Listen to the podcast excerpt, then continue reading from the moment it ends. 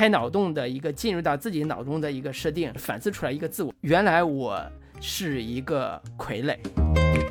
考夫曼开的这个脑洞其实有很强烈的当下是，当你想要获得成功，然后娇妻美眷、奢华生活的时候，你要去做这些事情的时候，你就必须以泯灭你真实的自己，然后你再变成他人为代价。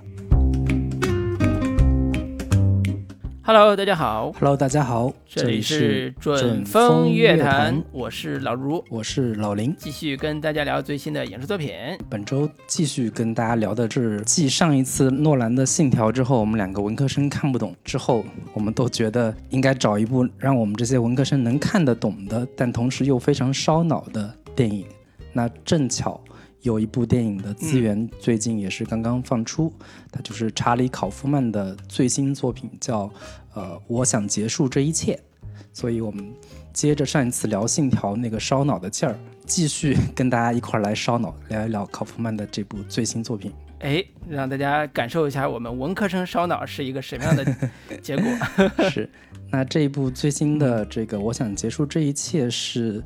最近在网飞呃刚刚上线的，九月四号上线的。那我来给大家先简单介绍一下这部作品的一些基本的情况吧。导演是查理·考夫曼，编剧也是查理·考夫曼。那个查理·考夫曼，如果熟悉他的观众，应该对他不是太陌生，号称是好莱坞的鬼才编剧。然后最早是以编剧剧本起家，然后后来开始呃进行导演的工作。那这部作品是由小说原作的，根据伊恩·里德的同名小说改编。那主演方面包括杰西·普莱蒙，他是在《绝命毒师》以及《冰雪暴》以及一些这个斯皮尔伯格的电影《间谍之桥》等等的作品当中饰演一些配角角色。但是最近传来一个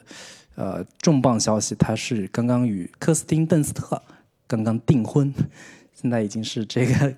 蜘蛛女的老 现任老公了。那另外的主演包括杰西·巴克利、托尼·克莱特，他是《遗传厄运》当中饰演母亲的角色，然后在这一部里面继续饰演一个母亲角色，同时也是跟《遗传厄运》当中非常相似，一个看起来有点阴森恐怖的一个母亲形象。那饰演片中主角父亲的是叫大卫·休里斯，他最知名的角色应该就是《哈利波特》系列当中的卢平教授。那其他演员还包括盖伊·博伊德等等这些演员。那摄影是卢卡斯·扎尔，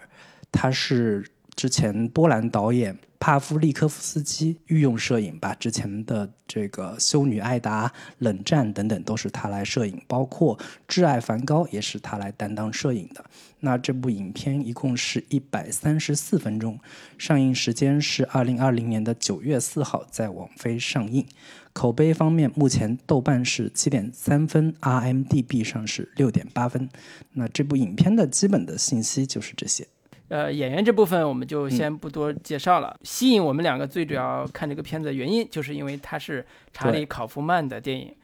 呃，查理·考夫曼是两千两千年左右开始在我们视野中出现，一直以来出现了非常棒的几部作品，在我们的文艺青年时代或者我们文艺青年心中是呃鼎鼎大名的，包括像成为马尔科维奇、像暖暖内含光改编剧本。都是非常非常有影响力的一个文艺片导演。那刚才说这个烧脑这个概念啊，上一趴我们聊诺兰的《信条》，其实他的探索宇宙的这个空间是在星空宇宙这个层面上，在星空宇宙里边去找烧脑的物理学现象。那查理·考夫曼就是在潜意识宇宙，也就是大脑宇宙里边去找。烧脑、开脑洞的部分，所以他为什么被称为鬼才编剧或者是一个开脑洞的一个编剧，就是因为他的很多故事、很多剧本真的是脑洞大开，而且是真脑洞。对，这是我们早期对他的一个第一印象。所以，我们这一期节目，与其说是聊我想结束这一切这这一部片子，我觉得更更合适的一个定位是，我们来聊一下查理·考夫曼这一个导演。就是我跟老卢也比较相似，我相信。我们一代影迷对于查理·考夫曼的感情，也最早就是从他的编剧的作品开始的。我们文艺青年特别喜欢的包括《暖暖内环光》也好，改编剧本也好，成为约翰马尔科维奇也好，都是冲着他是一个呃鬼才编剧，然后脑洞巨大，然后同时又有非常深沉的哲学思考，对于人性、对于人心、对于潜意识的探索这样的一些内容，呃，被吸引过去的。但是其实我就我个人的经验来说，早年间看考夫曼的作品，其实。很大一部分都是看不太懂的，但是呢，因为没有没有看懂，但是他的名声又那么大，然后身边的文艺青年们都觉得他特别好，自己没看懂也不太好意思说自己没看懂，也就是囫囵吞枣，然后这个有点看着好像有点意思，但也没有真正的深切的理解他那些电影的一些。深刻的内涵吧，我觉得相对那个暖暖内涵光会好一些，因为它的外壳跟它的内，它的一个视觉风格都是相对比较好理解一些的。但是其他几部作品，包括他自己导演的《纽约体育法》等等这些电影，就理解起来会有一些困难。但是我觉得很有意思的就是这两年，我觉得到了一个适合重新再看。查理·考夫曼的时候了，我觉得各方面的理解力、各方面的阅历、各方面的一个呃观影的能力吧，慢慢都在提升之后，我觉得现在这个时间段重新再来看查理·考夫曼是一个比较合适的时间，所以这两天我也是重新的把他几部有代表性的。电影重新再看了之后，会有一些新的感受跟新的理解啊。林老师这次也从那个内心出发，对查理·考夫曼有了新的认识。我们也期待一下他对他的新的解读。对我自己的看法就是说，查理·考夫曼跟传统的好莱坞导演不太一样，因为他是准确的说，他是在纽约大学毕业出来的电影电影制作者。因为纽约大学大家都知道，李安导演的母校嘛，就是他们是。虽然是美国导演，但是他们跟好莱坞那一套拍法是完全不一样的。他们追求的是更加自由的、更加艺术化的、更加自我的这种表达方式。所以，查理·考夫曼最典型的特征就是他是非常自我化的一个导演，甚至他的风格上都跟呃我们之前看到的。呃，商业片利用所谓潜意识，利用所谓的多重人格的商业作品完全不一样。比如说，本质上来讲，什么入侵脑细胞啊、蝶蝶蝴蝶效应啊，包括吴宇森的记忆裂痕啊，虽然看起来都是跟潜意识有关，甚至跟那个呃整个脑宇宙有关，但是。它都是商业片拍法，查理·考曼是文艺片的，是非常以人物见长的文艺片的拍法，就是对于很多普通观众理解这个他的故事来讲，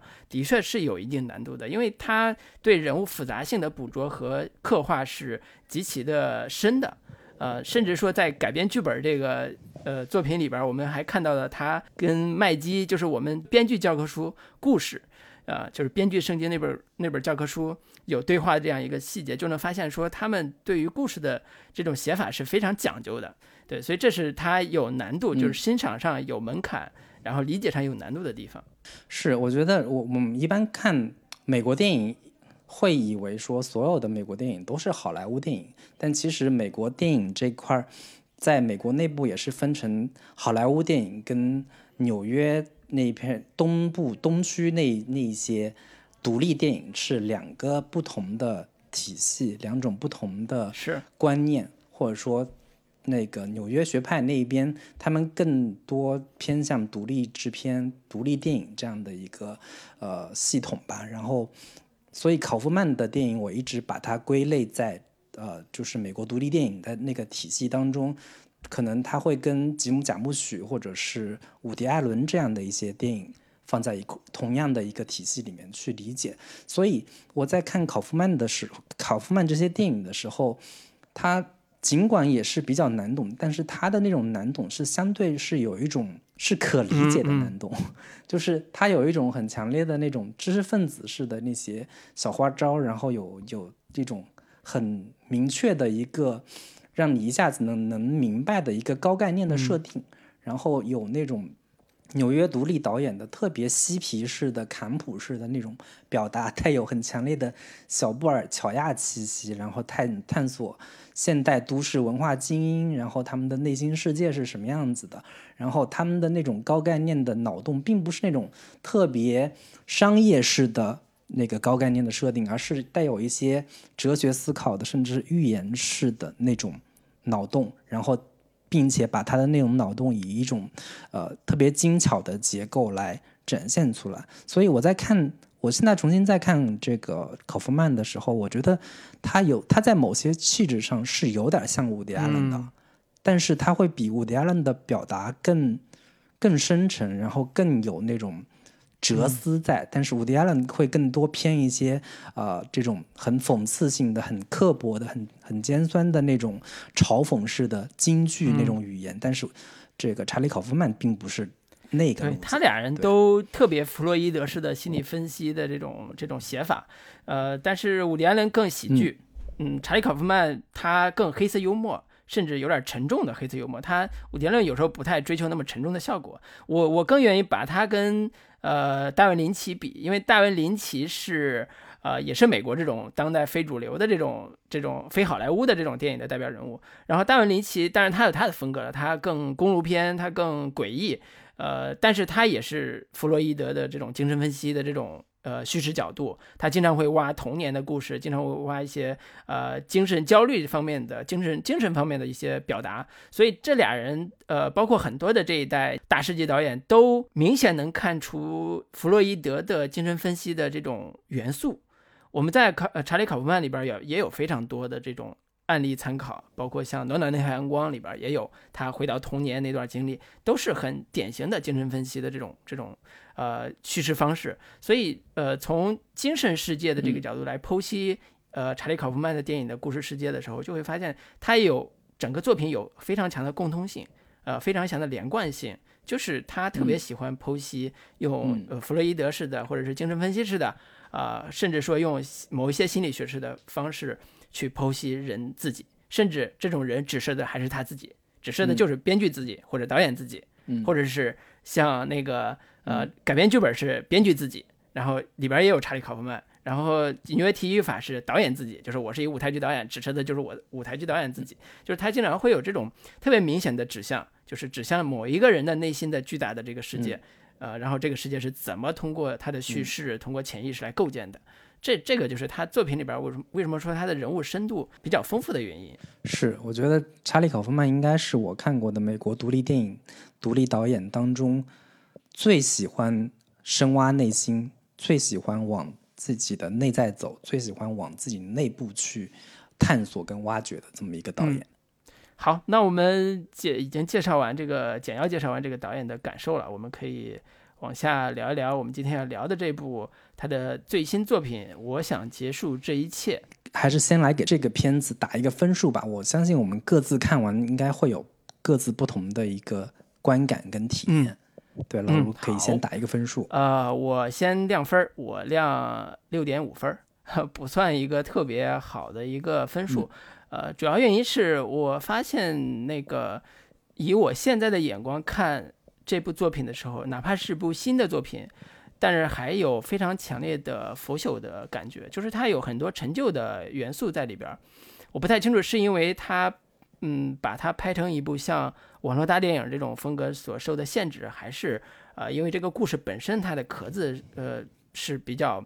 呃那个有局限性的，所以我觉得反而不如他早期的作品那么有意思了，那么新锐了。所以这是我看的第一个比较明确的明确的感受。但是我也发现他依然在用一个多重叙事的视角，用潜意识的方式来给我们提供一个人物更加复杂的一个。呃，人物的情境或者人物的呃角色，这种写法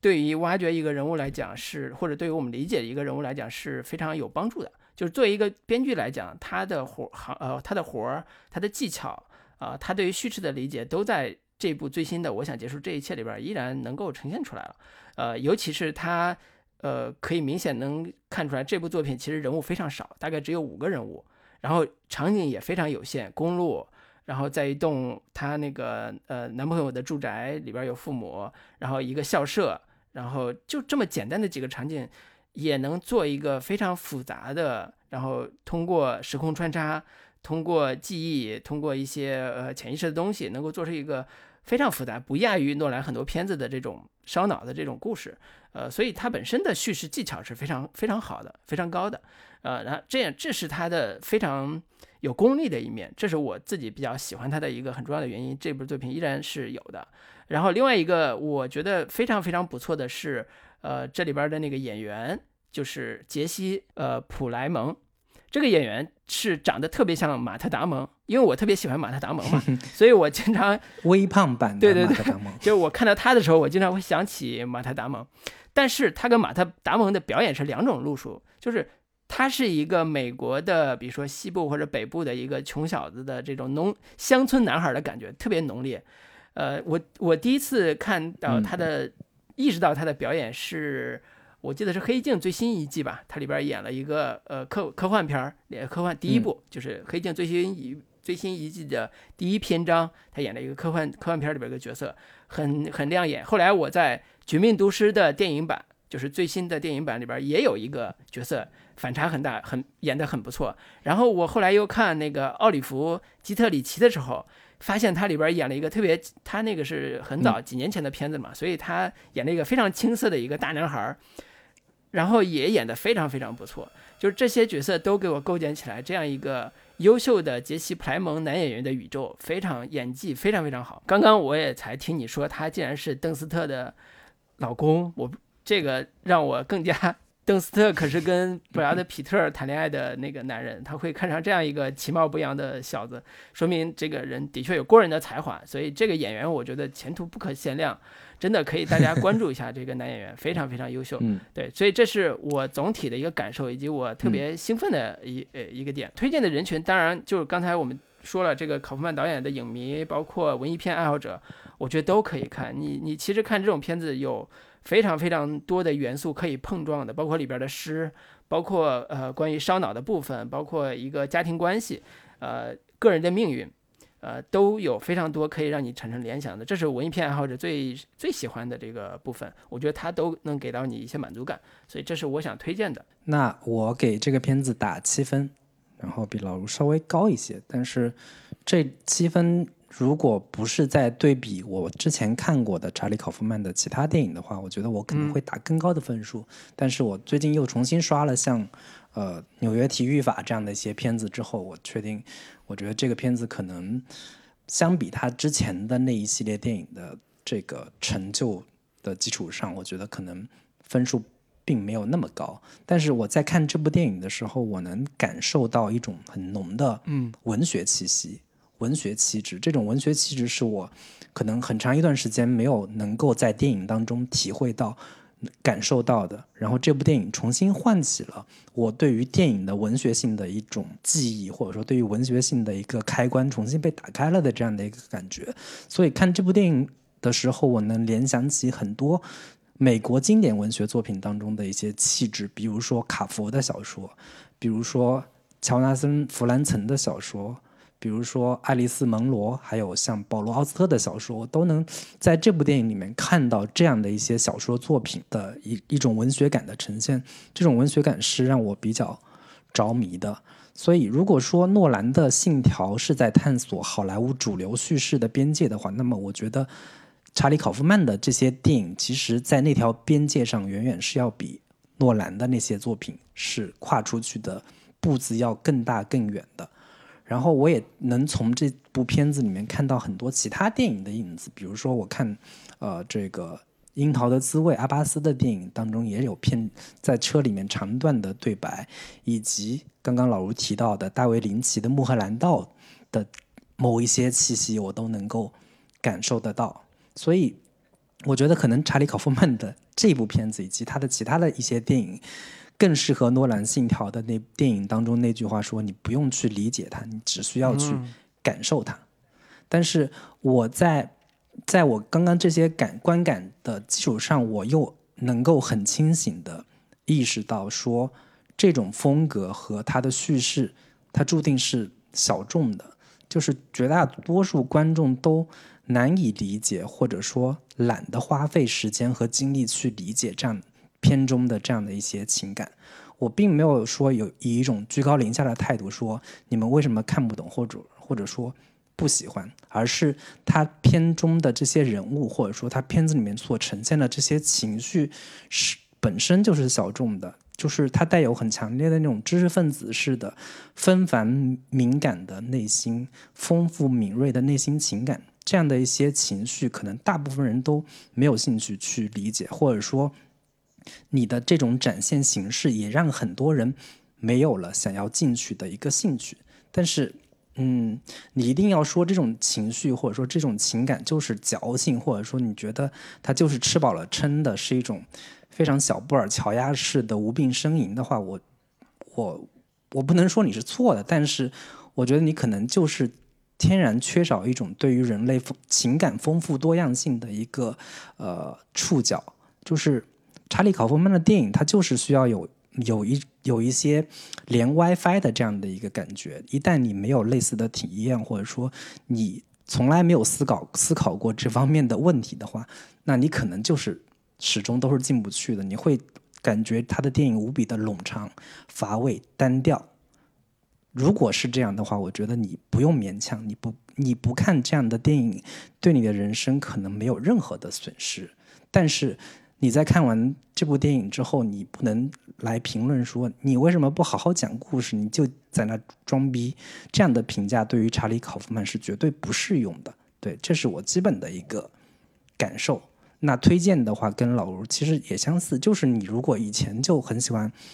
查理·考夫曼，你从来就很喜欢看这一类的文艺片，从来就很喜欢去探索人。人性或者说人内心丰富多样的情感，到底是都是什么样的一个状态的话，那我觉得这片子依然也是适合你的。对了，老林刚才这个稍有点激动的 表达了对于哦不激动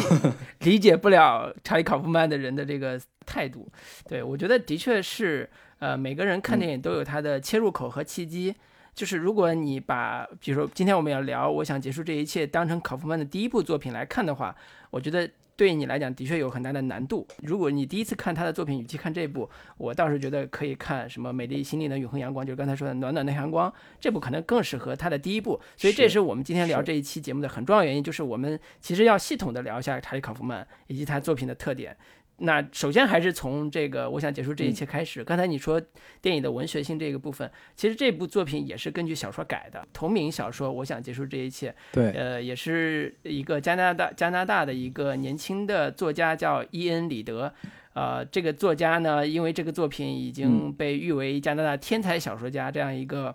这样一个名誉了。就是他是一九八一年出生于渥太华的年轻。呃，年轻的小说家以及编剧，所以这是他的一部首部长篇小说。嗯，其实如果你对有兴趣的话，也可以看看完小说再看这部作品都可以。但是呃，其实我觉得差别并不大啊。其实你看电影也是一样的。对我自己觉得啊，对理解这个故事来讲，差别其实并不大。电影也不影响你理解这个故事，就是你看完电影，你完全能理解这个故事。尤其是在今天我们聊完这部电影之后，所以接下来的部分可能会涉及到剧透。非常明明显的剧透，所以如果你还保留一保有一点所谓好奇心，说我不想被剧透的话，那你可以先关掉，等你看完这个电影再来听。我我觉得这个电影跟诺兰的《信条》是一样的，我觉得他完全不担心会被会被剧透，哪怕你被你被剧透的彻彻底底、干干净净，也完全不影响你再去看这部电影的时候的一个感受。那就放心了，那我们就敞开剧透，开始聊这个。我想结束这一切。对，那聊之前是不是呃还是要简要、非常简要的介绍一下这个电影讲的是一个什么样的故事？非常简单介绍一下，这样的话我们可以在往下聊的时候有一个呃细致的去推解，就或者叫分解这个电影。的一个优优点或者是它的特点吧。我觉得简单介绍这部电影的基本故事就是男主叫杰克，然后带着他的女朋友，他女朋友的名字也是在这个片子里面不断的变化，我们就暂且称他为 Lucy，带着他的女朋友 Lucy 去见他的父母，两个人一直一路开车回到自己的这个杰克的老家，然后前面二十分钟俩人一直在开车，然后那个是长段的对话。但是在这个开车的过程当中，他的女朋友 Lucy 一直在自己的大就是脑内在表达这样的一个情绪，就是我想结束这一切，我想结束跟这个男人的所有的这一切，我也不也不想去见他的父母等等的这样的一些内心活动，伴随着他们的一个对话。然后中间到了这个男主的家之后，跟他的父母的一长段的相处，呃，去重新去看当年杰克生活的这个童年的生活状况啊，然后一块儿看他们的牧场里边的养的牛啊、羊啊，以及跟他的父母在饭桌上的一长段的尬聊的过程，以及女主在向这个男主的父母介绍说他们当初是怎么认识的等等的一系列过程，然后在一一长段的见父母的戏之后，两个人一块儿回，就是连夜开车要回到他们工作的地方，又是一长段的聊天对话，然后同样也是这个女主不断的这个表达我想跟你结束种种这一切的过程，但是开着开着车开到了他男主当年的上过学的一个学校，然后故事就在上学的学校的这一部分结束了，然后又有一个新的这个视角的切入，一个不断的在前面闪现过的一个在学校当中的一个嗯清洁工的这样的一个人物出现。对，基本介绍嗯我觉得就是这样，很难把这个故事能够特别清晰的介绍清楚老。林其实讲的很清楚，就是说这故事的主线是，呃，一对儿情侣，中年情侣算是，就是呃，他们嗯俩人要去男朋友，就是这个女孩的男朋友，就是杰克的家乡，就是回到他家去见杰克的父母，也就是所谓的见家长嘛，对，见家长。然后这个主要主要故事就是以这个角度来开展的，所以听起来特别像那个逃出绝命镇的故事，对吧？你你你你也是你也是去见家长，然后这个家长也很诡异，然后这个家也很诡异，嗯然后最后发现这是个大阴谋，然后最后又翻了一番儿。对，刚开始我也以为是有点像就逃出绝命镇的这种设定，因为他拍的很恐怖，拍的有点惊悚。对，所以呃，嗯包括那一家人也是很诡异，这个气氛也非常奇怪。但是很快我们就发现这故事变味儿了，这故事有一点奇怪了。奇怪的点除了刚才说的这个父母，呃，老麦的父母很奇怪之外，他也在这个家里边发现了更多奇怪的地方，包括他发现他每次关完门出来，他发现这个父母老了十岁，再从另外一个地方再回到这个场景，发现这个父母里边的爸爸年轻了十岁，就是他发现这个时空在他身边开始变化了，开始错乱了。嗯然后等他们，等这个女孩说我要坚持要今天晚上必须得回到芝加哥，回到她的城市的时候，从乡村回到城市的时候，她的男朋友非得把她带到高中，但是这个高中里边那个年迈的门就是就是扫地的这个门房，就是这个大叔大大爷应该叫。这个对这个大爷其实是故事里边另外一条视角，他在这个地方碰见那个大爷，在高中那个校园里边，在一个大雪封封山的这个这个大雪大雪夜，然后到那个高中里边碰到这个大爷，这个大爷其实是故事里边另外一条呃多重叙事里边另外一条线，从一开始就出现过，嗯。然后一直在推推到这个地方，他们两条线交汇了，交汇之后，大爷身上发生的奇妙的事情和他身上发生的事奇妙的事情都有了一个完美的解释。这个解释简单一简单一个词儿解释就是多重人格。原来这是一个多重人格的故事。那嗯，这个到底是多重人格背后到底谁是主人格，谁是主要的那个人格，谁是背后这个多重人格背后的那个真相？那这就是最后谜底揭开的那一瞬间。其实故事很，故事就是刚才说完之后，故事其实挺简单的。你看到最后那一刻，你已经完全能明白这故事是一个什么样的一个嗯故事逻辑。其实挺明挺挺简单的，就是多重人格，然后最后一个反转说，哦，原来这个故事的谜题是这个。对，为什么会看不懂，对吧？其实这个是我们可以探讨探讨的。对，我觉得老如你用多重人格这个词，我觉得我可能会稍微有一点异议。哎，我觉得这个这个这个并不是一个多重人格的故事，而是一个、呃脑内小剧场的故事。嗯，就是就是我们所在电影当中前半段或者说前四分之三所看到的故事主人公，嗯两个人物两个角色都是另一个人物在脑内想象出来的，或者说综合他自己的人生经验所产生的，或者说自己在脑内自己构筑的、自己创建的一个版本的人生，或者说嗯另一个版本的故事。我觉得多重人格可能会让听众误解说这个那个那个那个主人公产生了不同的人格，同时出现在这个故事里边。嗯，我为什么要提多重人格？就是因为它完全符合多重人格的很多很多设定，包括刚才你讲你讲的这条线。我们暂且不论啊，是不是多重人格，因为它可能有很多种解释。现在就可以聊一聊为什么它那不太容易看懂，就是它混乱的地方到底在哪儿，以及它这种混乱给我们带来的体验，呃，到底会怎么影响我们观看这个片子的体验？就是我想，嗯，通过这个角度来分析一下，说。呃，查理·考夫曼在做他的编剧故事的时候，或者在他做他的电影的时候，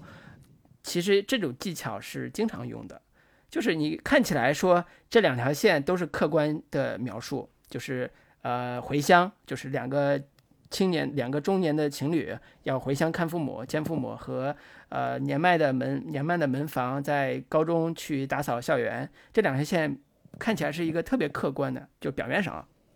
是特别客观的两条叙事线，这两条线表面上并没有什么联系，但是在某些奇怪的地方就开始交汇了。这种交汇和互相的穿插影响，最后导致了一个像你刚才讲的，说是脑内小剧场的一个设定。那这个脑是谁的脑？我们可以揭开这个谜底。这个脑其实是最后发现是那个门门房的老大爷他的脑。嗯，那为什么会出现他的这个脑？他的脑为什么会出现这对回乡的小？中年夫中年什么情侣，而且导演为什么要设计这个风烛残年吧？就是这样一个濒临死去的老年人的一个故事，它的主题意义到底是什么？其实这个是很多观众在看这个片子容易费解的地方，就是它是如何从真实走向虚虚构的，或者走向这个潜意识的，以及它最后的主题到底想表达什么？这个很容易让人产生困惑。我觉得那就不得不来分析这个片子它到底本身的一个。特色或者说它本身的一个特点吧，到底都是哪些嘛？就是我觉得首先有一个点，就是让让很多人被劝退的一个很重要的原因，就是这部电影本身就是一部文艺片，但同时这个文艺片有大量的内心独白，以及有大量的对话的戏。就是前面二十分钟，两个人一直在车上进行长段长段的对话，然后同时插入大段的女主的内心的独白，然后那这种内心独白是毫无征兆的插入，同时也会被毫无征兆的所打断。它有点像意识流的某一些小说的一个创作手法。如果你看过像去年在马里昂巴德这样的一些电影的话，你会觉得在。这个电影当中很多就是可能是人在自己呃脑内的，或者说很多的呃内心世界的一些思想的过程，都会在这部电影里面被完整的呈现出来，然后通过这个片中的这个主人公来告诉观众，然后这样的一些呃这个非常冗长的非常。平淡的一个对话过程，在片在整部片子里面，基本是占了一半的这样的一个篇幅。就这样的一个叙事方式，也会让很多不习惯看这一类文艺片的观众第一时间被劝退了。尤其让人觉得发指的一个点，就是女主在这个前面开车的这个过程当中念了一首诗，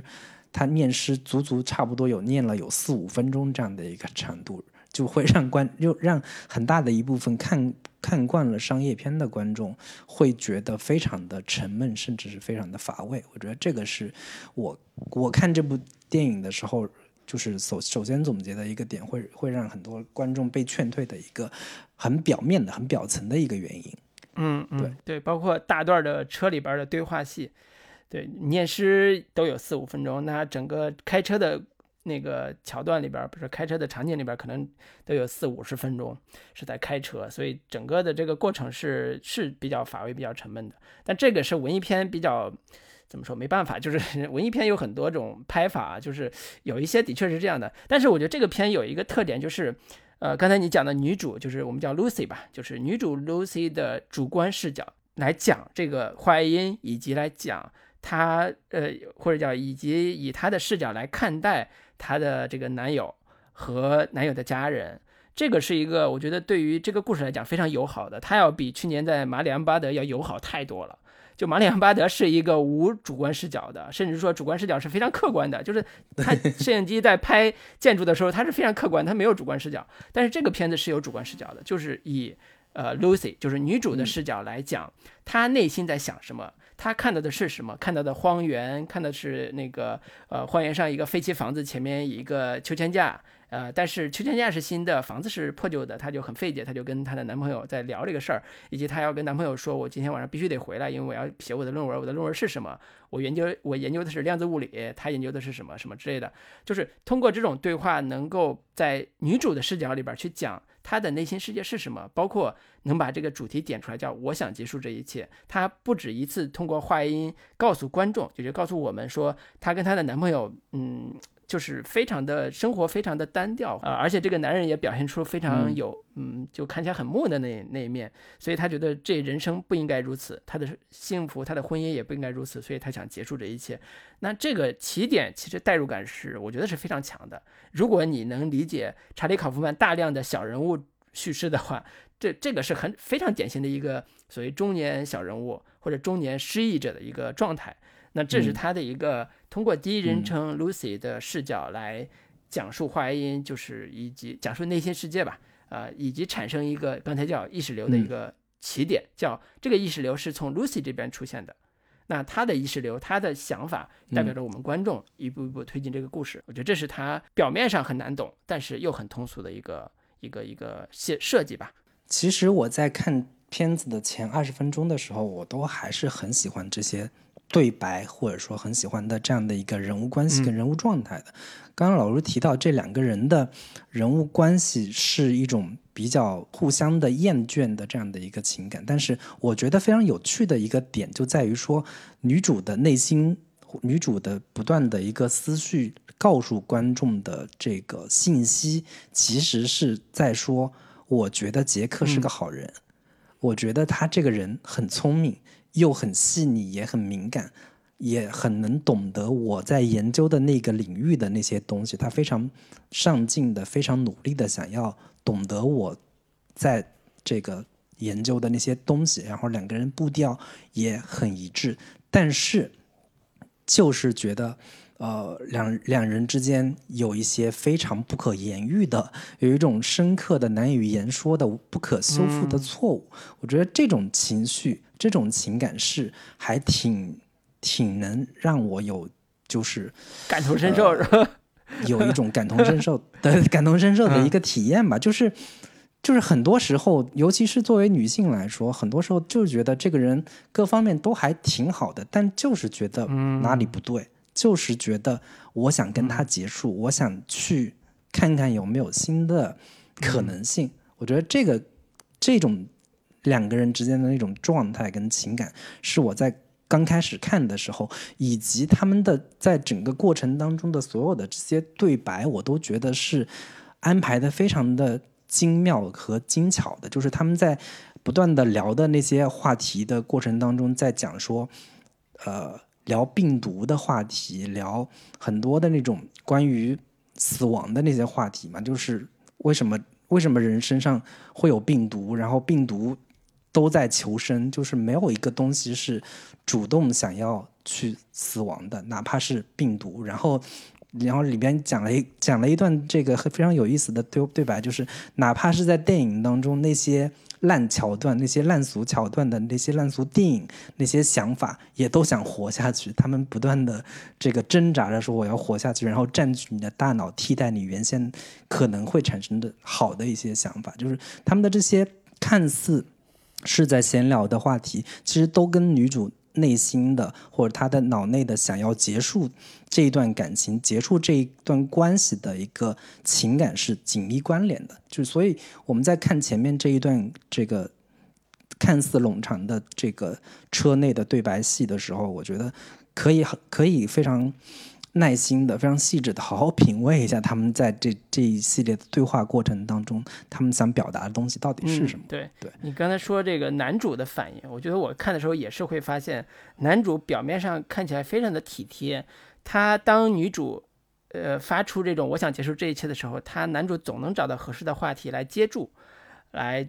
更安慰女主，或者是来呃展示出他的某一种耐心和蔼。呃，虽然刚才像你说的你很好，但是我们不合适，类似这种啊。但是男主总是给我们提供一种，呃，他特别懂女主，他特别了解女主的这样一个感觉。这就是里边非常有耐人寻味的地方了。就是在我们我第一次看这个故事的时候，我看到这儿的时候，我觉得，哎，这个男主还挺懂这个女孩。包括他读诗的时候，这个男孩就还会告诉他说，这个诗是来自哪儿。然后类似这种，竟然两人就是 soul mate 呀，match 啊，就非常契合了。为什么这个女孩还觉得，呃，不满意呢？但是等到我们看到后边的时候，会发现这个男孩为什么那么了解的女孩，为什么那么了解 Lucy。以至于对 Lucy 的一举一动，甚至他连连他脑子里边在想什么都能 get 到，为什么会出现这种情况，都是有原因的，后边都会解解释的。一开始的一个客观证据就是我们在看这个片子的时候，会经经常会出现灵异或者很惊讶的这个视觉效果的东西，就是当他到了房间，发现照杰克的老家里边有一张杰克幼时的照片，然后杰克说：“哎，这是我小时候照片。”但是女主看过来说。女主看到的是她小时候照片，就是这个，而且画面上也会出现特别像女主小时候那个样子的一个小孩照片，但是镜头再一切，就是男孩男主小时候的照片，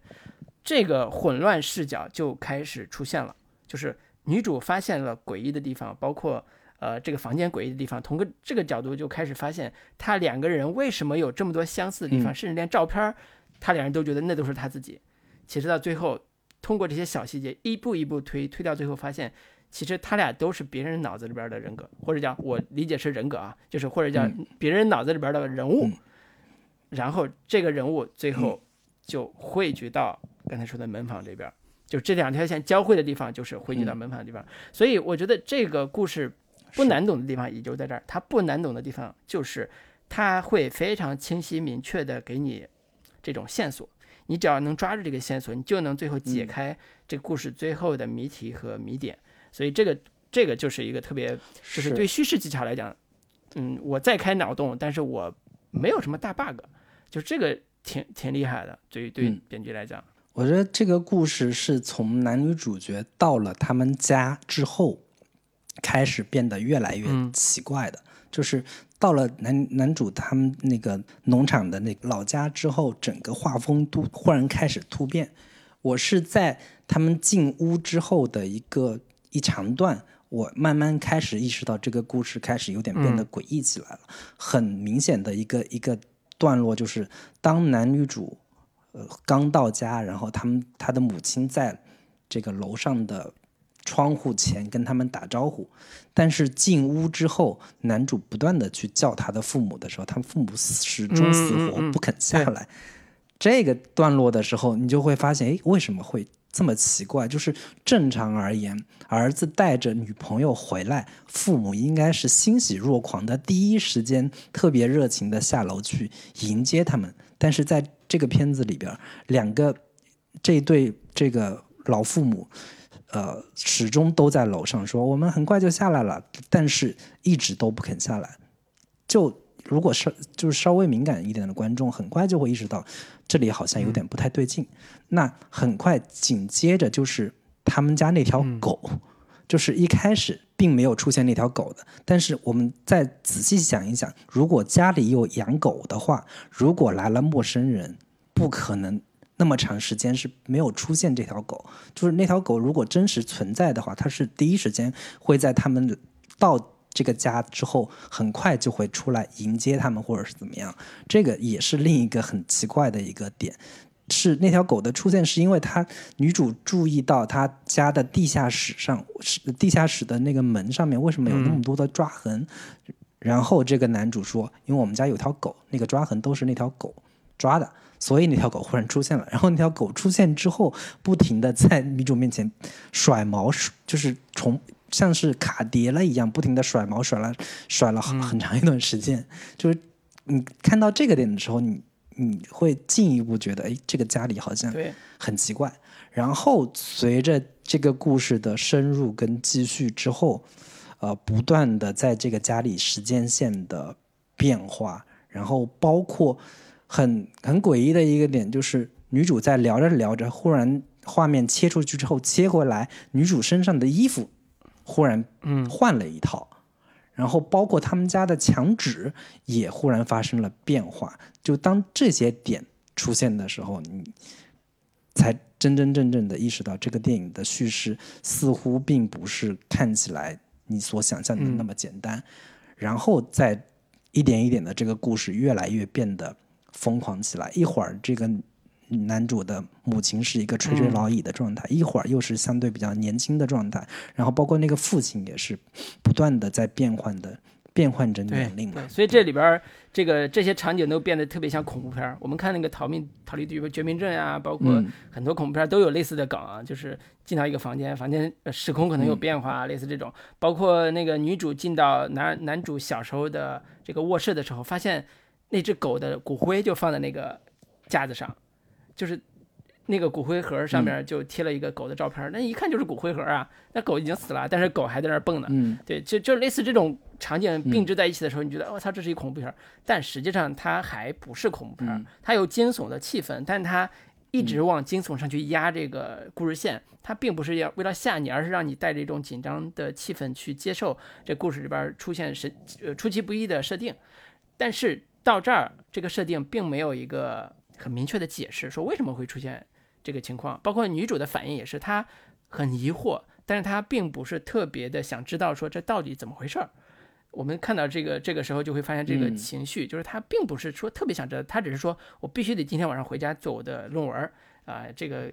写过作业的人都知道，明天要交作业了，今天晚上必须得写完，这个这个感受都是可以理解的。对，所以这种情绪是一直引导到最后的谜底揭开。所以我我觉得我们可以不用再细讲后边的那个反转情节了。其实，嗯，最主要是我们知道，在这个过程里边儿，女主是如何通过她的视角给我们带入从现实到虚构，或者从现实到潜意识这个环境里边儿。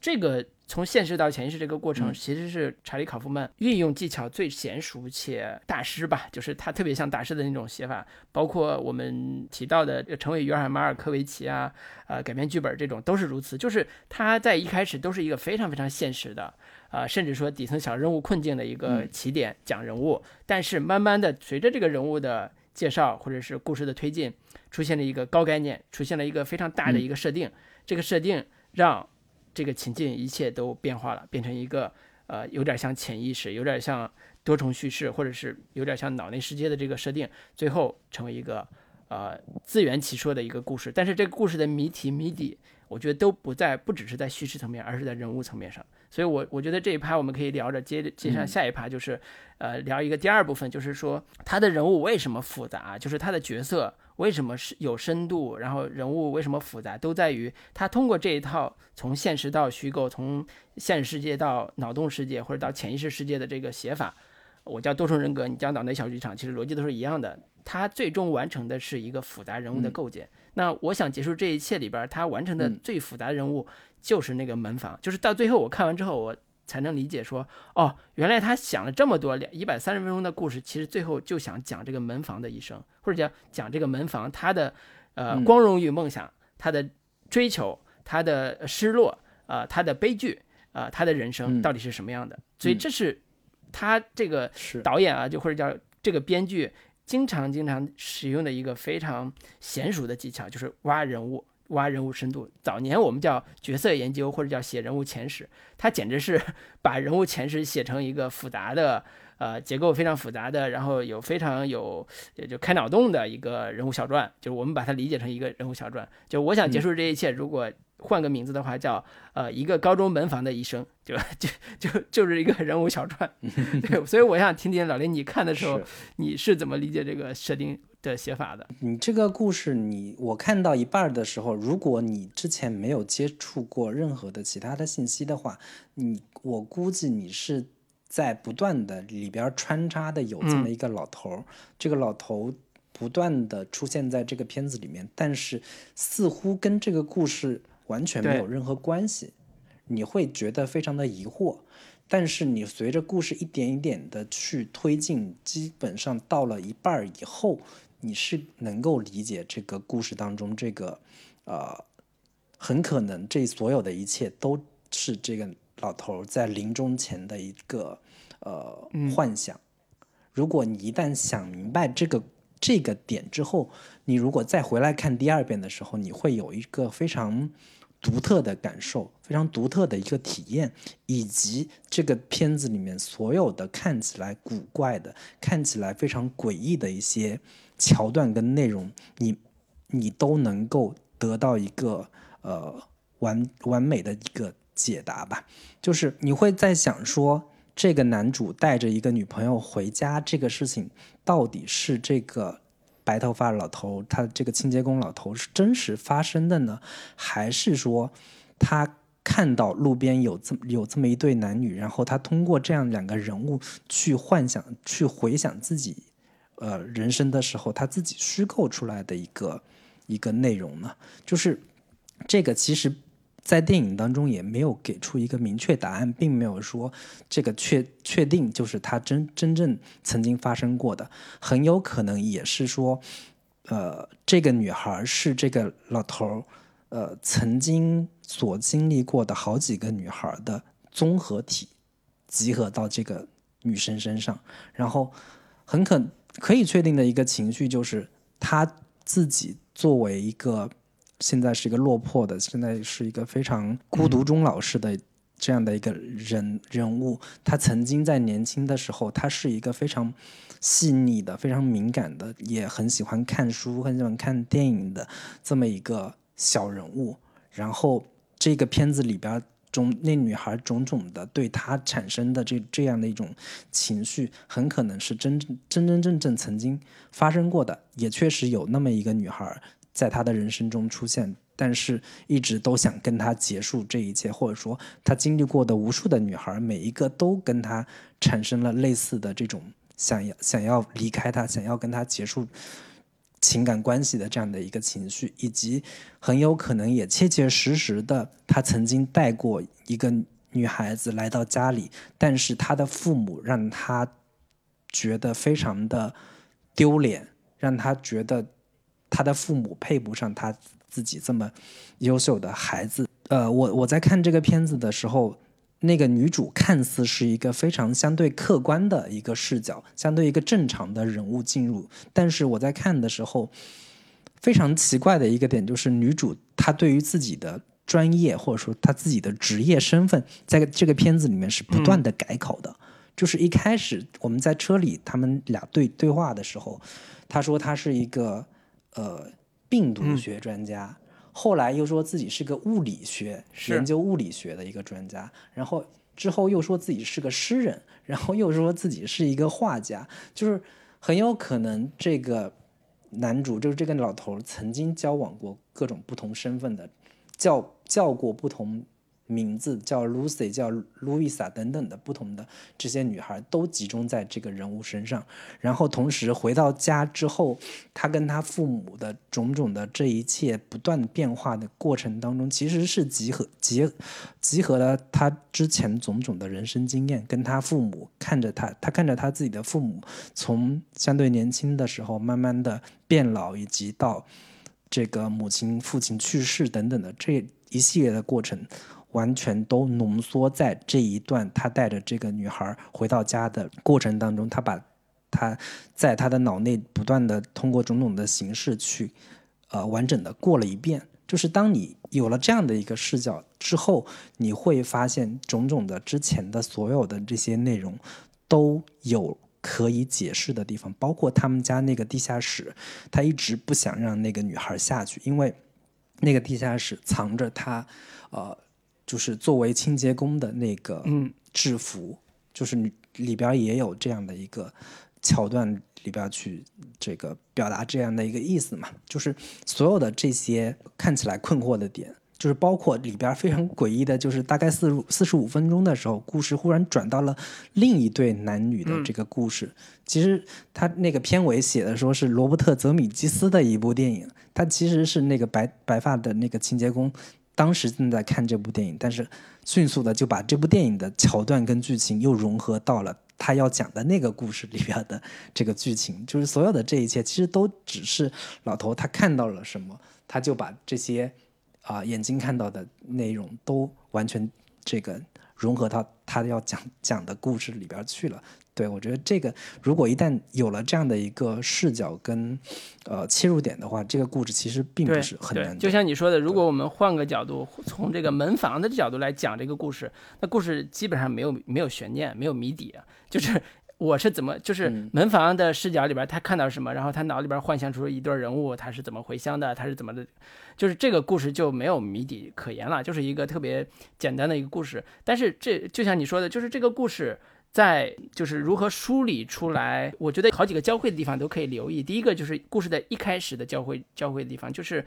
呃，女孩在大雪的这个街上去等车，等她男朋友开车过来。这个时候，她的楼上就旁边那个大楼的三楼的玻璃窗紧挨着地方，那个老头贴在玻璃窗在念诗。这个诗通过话音的方式，我们在屏幕上是能听到的。然后镜头会切到那个窗窗户那地方，会反打出来一个老头贴在窗户在看楼下，但是他俩并没有视线交汇，但是这个就能感觉出来说这是两两个人物的视角，一个人物是女主在等车，另外一个人是一个老头在透过窗户在看看外边。那这两条这个叙事视点，呃，其实一开始你是分不清楚哪个是现实，哪个是虚构的。如果我们重新再看的时候，会发现哦，再看的时候你会觉得。这个女孩在等等车这个环境里边，好像有一点点不真实，有那么一点点不真实，因为雪景，因为这个背景的颜色，跟现实中的颜色，跟她自己的颜色有一点点不真实。但是你第一次看的时候，你觉得这就是电影的风格，不不会有特别多的联想。但实际上我自己看的时候是有明显的这个这个感受，就是你在第二遍的时候，它的呃真实跟虚构之间是有一点点差别的。这是呃导演或者编剧在处理这种桥段的时候。或者处理这种写法的时候，最常用的技巧就是我一开始并置出来的场景都是客观场景，都没有所谓的闪回啊、回忆体啊这种。就他如果是一个呃濒临将死的门房，回忆起过去自己的人生里边那些经历，然后把这串起来，那这个故事就是一个线性故事，就没没有任何意思，其实是特别俗套的一个线性故事。但是他的故事的起点，嗯，连门房都是从现在进行时开始讲。看到了楼下，然后在学校里边扫地，然后看电视，看到电视里边泽米基斯那一段这个电视里边那段情侣吵架那段戏，呃，或者叫情侣表达爱意的那段戏，然后最后这段戏还影响了这对中年男女的对话。当他们第二次通过这个电视片段连起来的时候，你就会发现说，哦，这两个表面上非常客观的两条线，为什么能在那个节点上互相影响？明明是老头看的电视的内容，那为什么这俩中年人在讨论这个情节？是不是他们也看了吗？不清楚。但是这时候已经暗含了这这样一个潜意识的关系了。等到最后，在高中校园的时候，他们又相遇了。那这个最后就是呃门房的终点，就是他自己衰老的门房在呃迎向死亡的时候，被一只猪的灵体，就是一个动画形象带着，然后走向了灵魂的归宿。那这个。故事又通过这个方式把，呃，这个门房的最后的一生给交代了，但是还是非常有意思，就是他在交代这个门房最后死亡的前兆的时候，他加加了舞蹈的片段，歌舞片的片段。呃，甚至里边还有一段诺贝尔奖的颁奖礼，这个一看就是很虚构的一段一段颁奖礼的场面，就是让人很匪夷所思。就是一个小小的门房和诺贝尔诺贝尔应该是物理奖吧，一个颁奖的现场到底有什么关系？难道一个这样的门房都梦想着成为一个？呃，这个诺贝尔奖的获得者嘛，也许可以啊，也许我们也梦想着成为诺贝尔文学奖的获得者，这也是 也是也是有一种解释的空间。但是没有啊，呃，但是这个到最后会有一点混乱，就是呃，如果我要写一个底层的小门房之死的话，那可能不会写的这么的呃复杂。什么复杂呢？就是他又有诺贝尔文学奖颁礼现场，他自己老年的这个男主角就是杰克。带着奖牌，然后在讲台上感谢这个世界，感谢他的女朋友，感谢爱是这个世界上最复杂的方程式，类似这种就是物就是这种俗套的解释。然后另外一段是一对儿呃青年青年的舞蹈演员在舞台上表演，然后表演的明显表演的情节明显是两个男的争一个女的，另外一个男的把把那个比较帅的男的捅死了，那明显看出来是这个门房的这个饰演者。然后把争他女朋友那个帅哥给捅死了，甚至有一段情节是他要强暴这个女女女女的这个演员，就这个细节都非常的复杂，对这个人物，对这个门房这个人物，如果这些故事都是他人生的隐喻的话，影射的话，那呃，奥斯得诺贝尔文学奖或者得诺贝尔奖这个物理奖的这个桥段，影射的是他的梦想，就是我一辈子都想得到一个世界最高奖，但是我没有得到。那他跟他女朋友这段舞蹈，影射的是他，嗯，曾经有可能出现过的暴力事件。我在想这个事儿，就是那他的人格也并不是所谓的那么的完美的，就是他，嗯，可能有过性骚扰，甚至，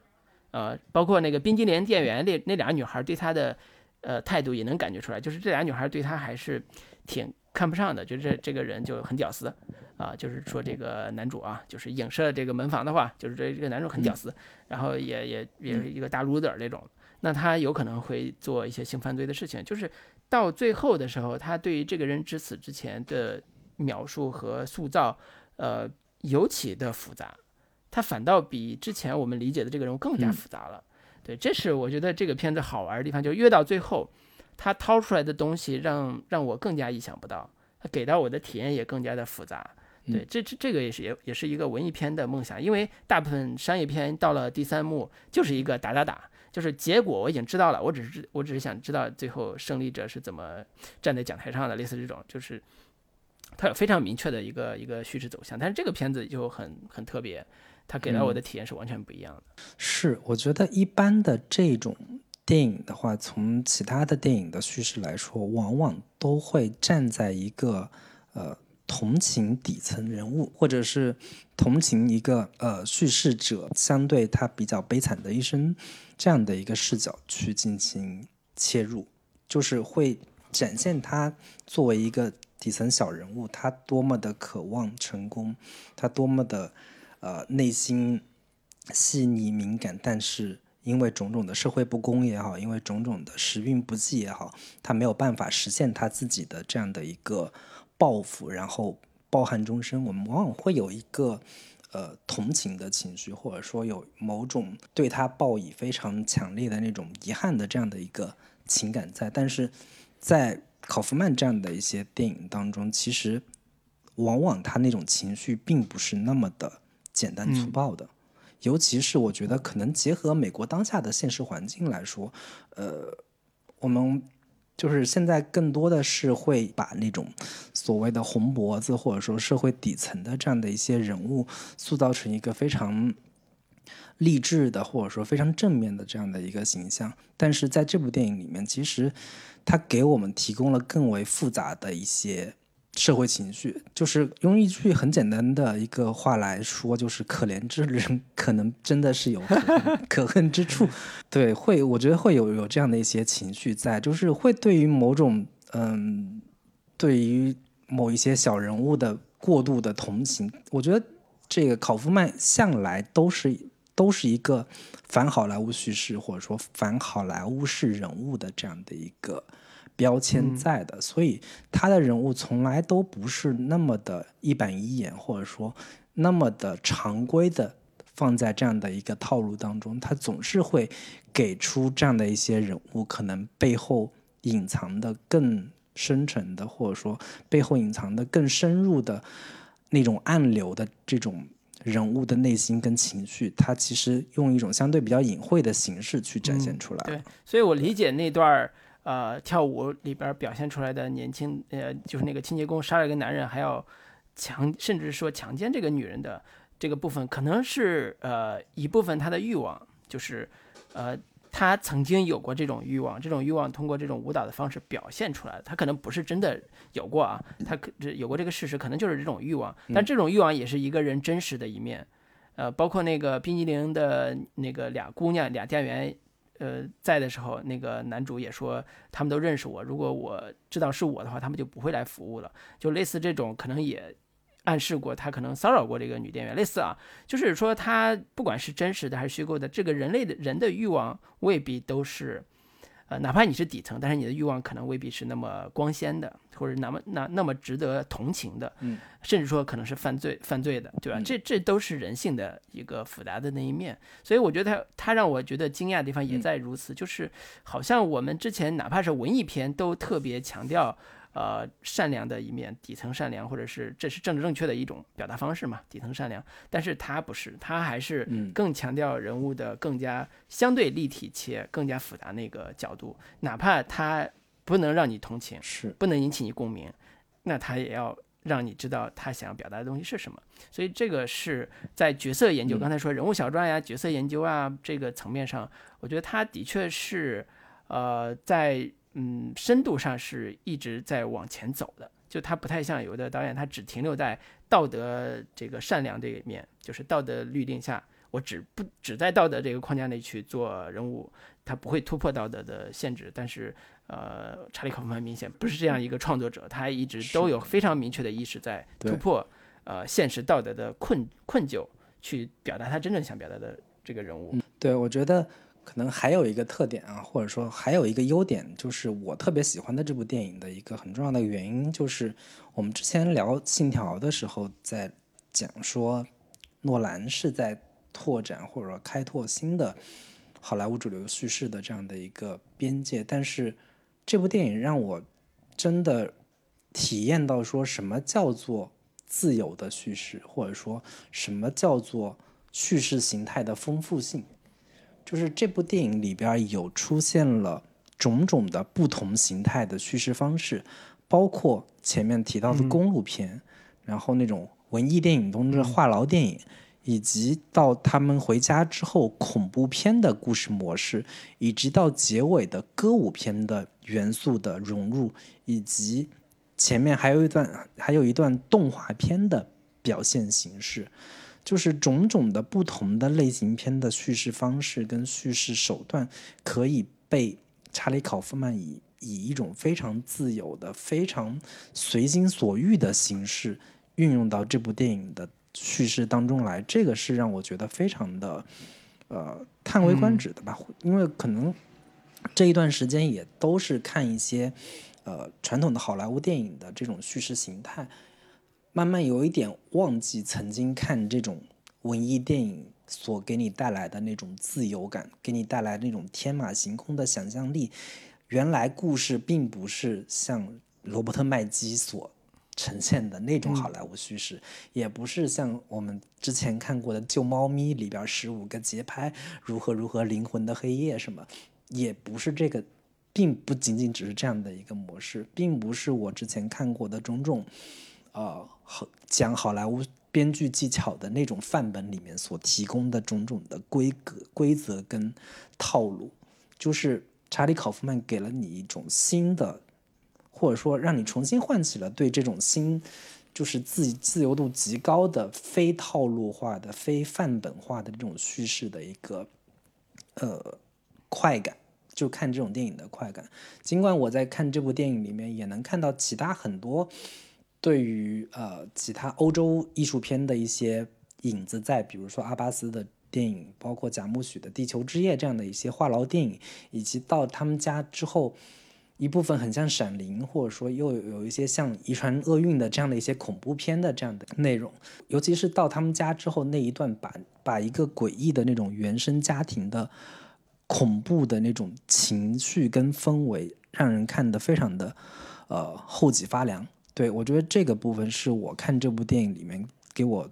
带来最大的惊喜，或者说给我带来最大的一个触动的一个地方吧。对，这就是文艺片给我们带来的观看愉悦啊！就是你以为你看懂电影了，嗯其实并不是。真正的电影有多更多的样式，有更多的时空结构的自由的嗯发挥的空间。那查理·卡夫曼就是一个是如何在现有的，就是你以为你很懂的那个自由电影世界里边儿，他能找到他的独特性，他能找到他的自由发挥的这个部分。嗯所以这也是我们今天要大聊特聊查理·卡夫曼的一个很重要原因，就是我们接下来可以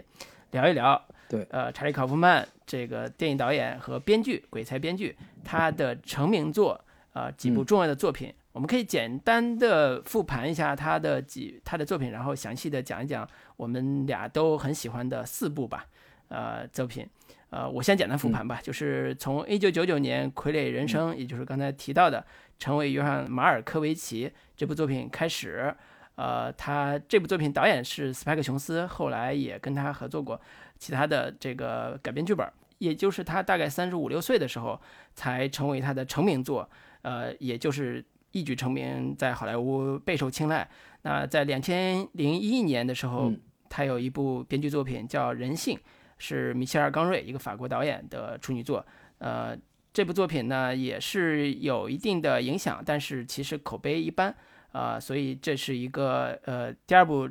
作品。第三部是二零零二年《危险思想的自白》。这部作品呃偏商业性，就是呃好莱坞的这个大明星那个克鲁尼导演的。乔治·克鲁尼。对，然后这个作品反响也一般，直到二零零二年这部改编剧本儿。啊，这部作品就非常非常厉害了。那个斯派克·琼斯导演，然后呃，尼古拉斯·凯奇、迪尔达·斯温顿、梅丽尔·斯特里普主演，呃，所以这个片子也是在国际上获得了非常大的影响力，好像是当年的那个柏林电影节的最佳导演奖吧，柏林银熊奖最佳导演奖啊，也是我二零零二年的嘛，所以我正好是上大学那个时间点上，二零零四年就是非常非常著名的这部。美丽心灵的永恒阳光，也就是暖暖内涵光拿的奥斯卡最佳剧本，就是暖暖内涵光。它的最有名的这个部分，其实一开始是卡斯，就是金凯瑞和我们这个著名的女演员凯特温斯莱特。就是看完《铁达尼号》之后，当然凯特温斯莱特的片子都要看一看了，所以这部片子就成为一个以为是喜剧片，其实是一个爱情片，而且是一个特别复杂的爱情片，看的脑脑袋直冒烟。应该那是我当时看的，让我觉得同期不比记忆碎片差的一个脑洞烧脑片了。就是我当时印象很深，就是非常非常优秀的一个爱情片，呃，主题也很深刻。等会儿我们可以细聊。然后，二零零八年就是纽约剧中剧，也叫纽约体育法，是他的导演处女作。呃，那二零一五年是一部动画片叫《时长》。呃，到了这个今年，就是这部奈飞出品的。我想结束这一切。其实他的作品也就这个七八部，其实也比较少。呃，导演作品也就对三部。三部。所以，呃，从他的创作生涯来讲，应该呃到现在已经这个几十年过去了。所所以，嗯，从我想结束这一切也可以看到，好像机会也并没有那么多了。所以我们这次可以聊聊他的优秀的代表作啊，到底给我们带来一个怎样的体验？那开头第一部肯定是一九九九年这部《傀儡人生》。也就是成为约翰马尔科维奇。那老林可以先来讲一讲你的当时的这个感受体验，包括你自己对这个片子的理解。我当时，我当时的感受跟体验就是脑洞很大，但是我没有看懂，我也没太看明白，我也不知道约翰马尔科维奇到底是谁。就是我我我，因为那部片子看的这部片子看的非常的早，然后我。在此之前也不知道约翰马尔科维奇到底是呃什么人，然后我后来查了资料，大概知道说是好莱坞非常知名的一个演员，然后演过无数的非常耳熟能详的一些经典电影吧，然后也是好莱坞非常实力派的这么一个演员。然后呃，我现在重新再看这部片子的时候，我会发现说考夫曼之后探讨的。关于刚刚就像老卢所说的，呃，多重人格也好，或者说我我所认为的脑内剧场也好，我觉得其实在他的第一部编剧作品，就是代表作的时候就已经有所呈现，或者说有所表达了吧。就是这个片子，你用一个非常简单的一句话来概括，就是当一个人发现自己可以进入到一个大明星的。大脑当中，然后可以随意控制他的一个呃目光，然后可以窥探到这个大明星的种种隐私的时候，你会去做什么？这个其实是一个可能我们自己平时经常也会去幻想的一个呃脑洞吧。就是如果我可以进入他的脑内世界，会发生什么？所以我现我现在重新再看这部电影的时候，我会。就是有有新的一个眼光跟视角吧，我是觉得，他其实跟后来很多的，比如说像《盗梦空间》或者说之前的《红辣椒》这种相对偏商业性质的探探讨，就是人的内心世界的梦境世界的这样的一些电影，其实有某种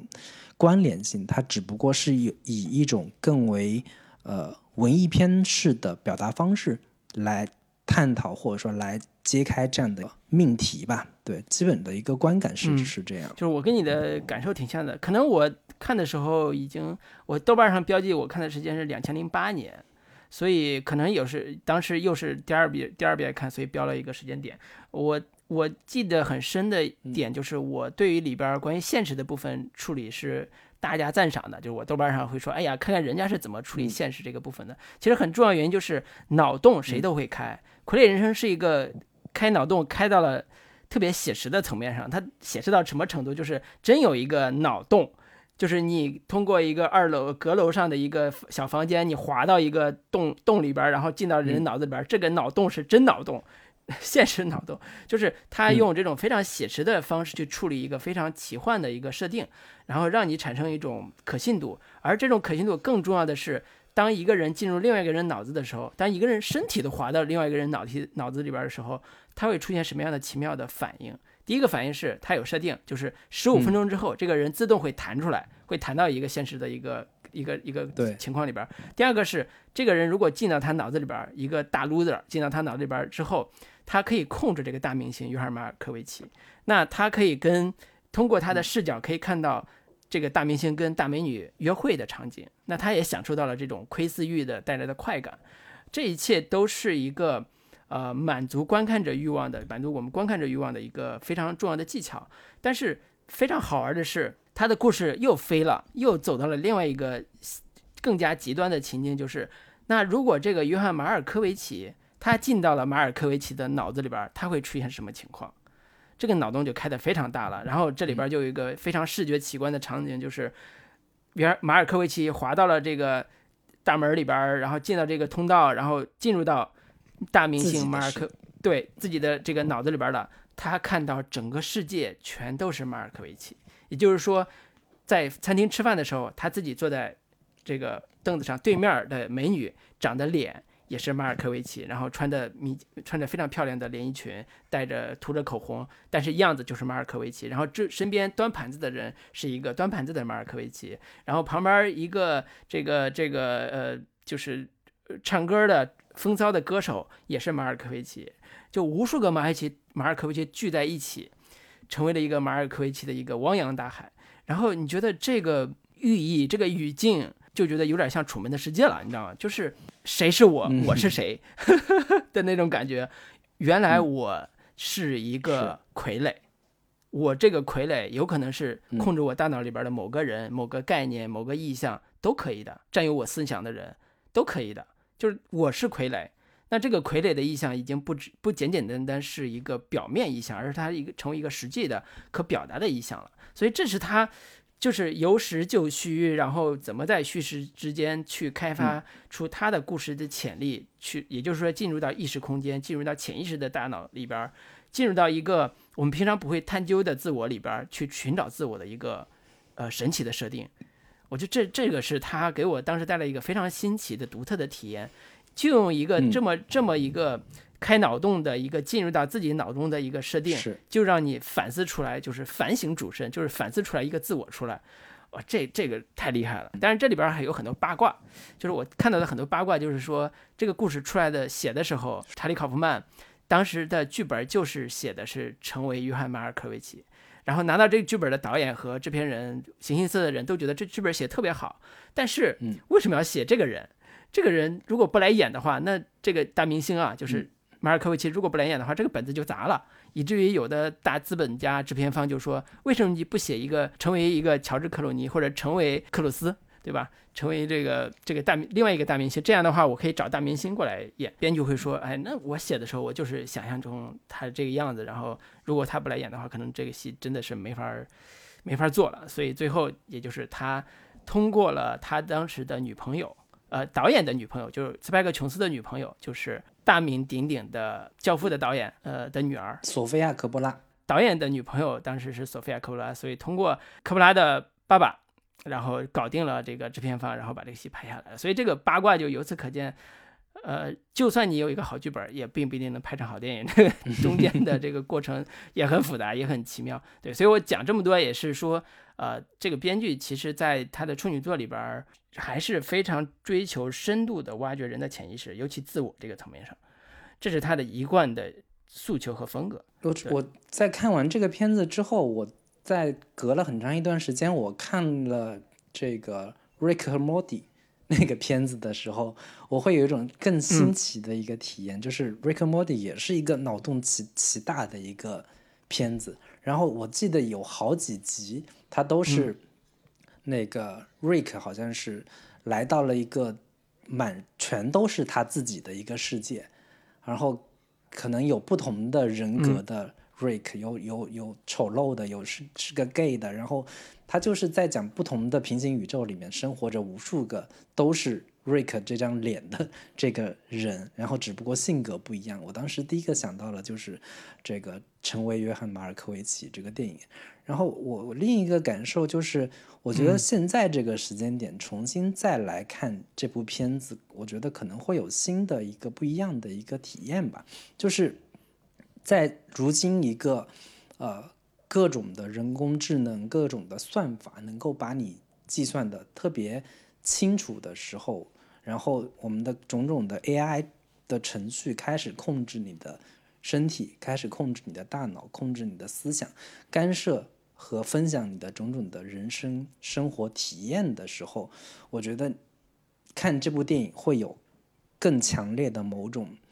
后脊背发凉的这样的一个体验。其实这个电影它有一个核心的主题，就是当你试图要成为另一个人的时候，你所付出的代价就是你必须放弃，或者说必须泯灭你自己本人的一个真实性为代价。我觉得当我当时，我现在重新再看这部电影的时候，我我感受到这个主题点的时候，我会真真切切的觉得，我觉得就是。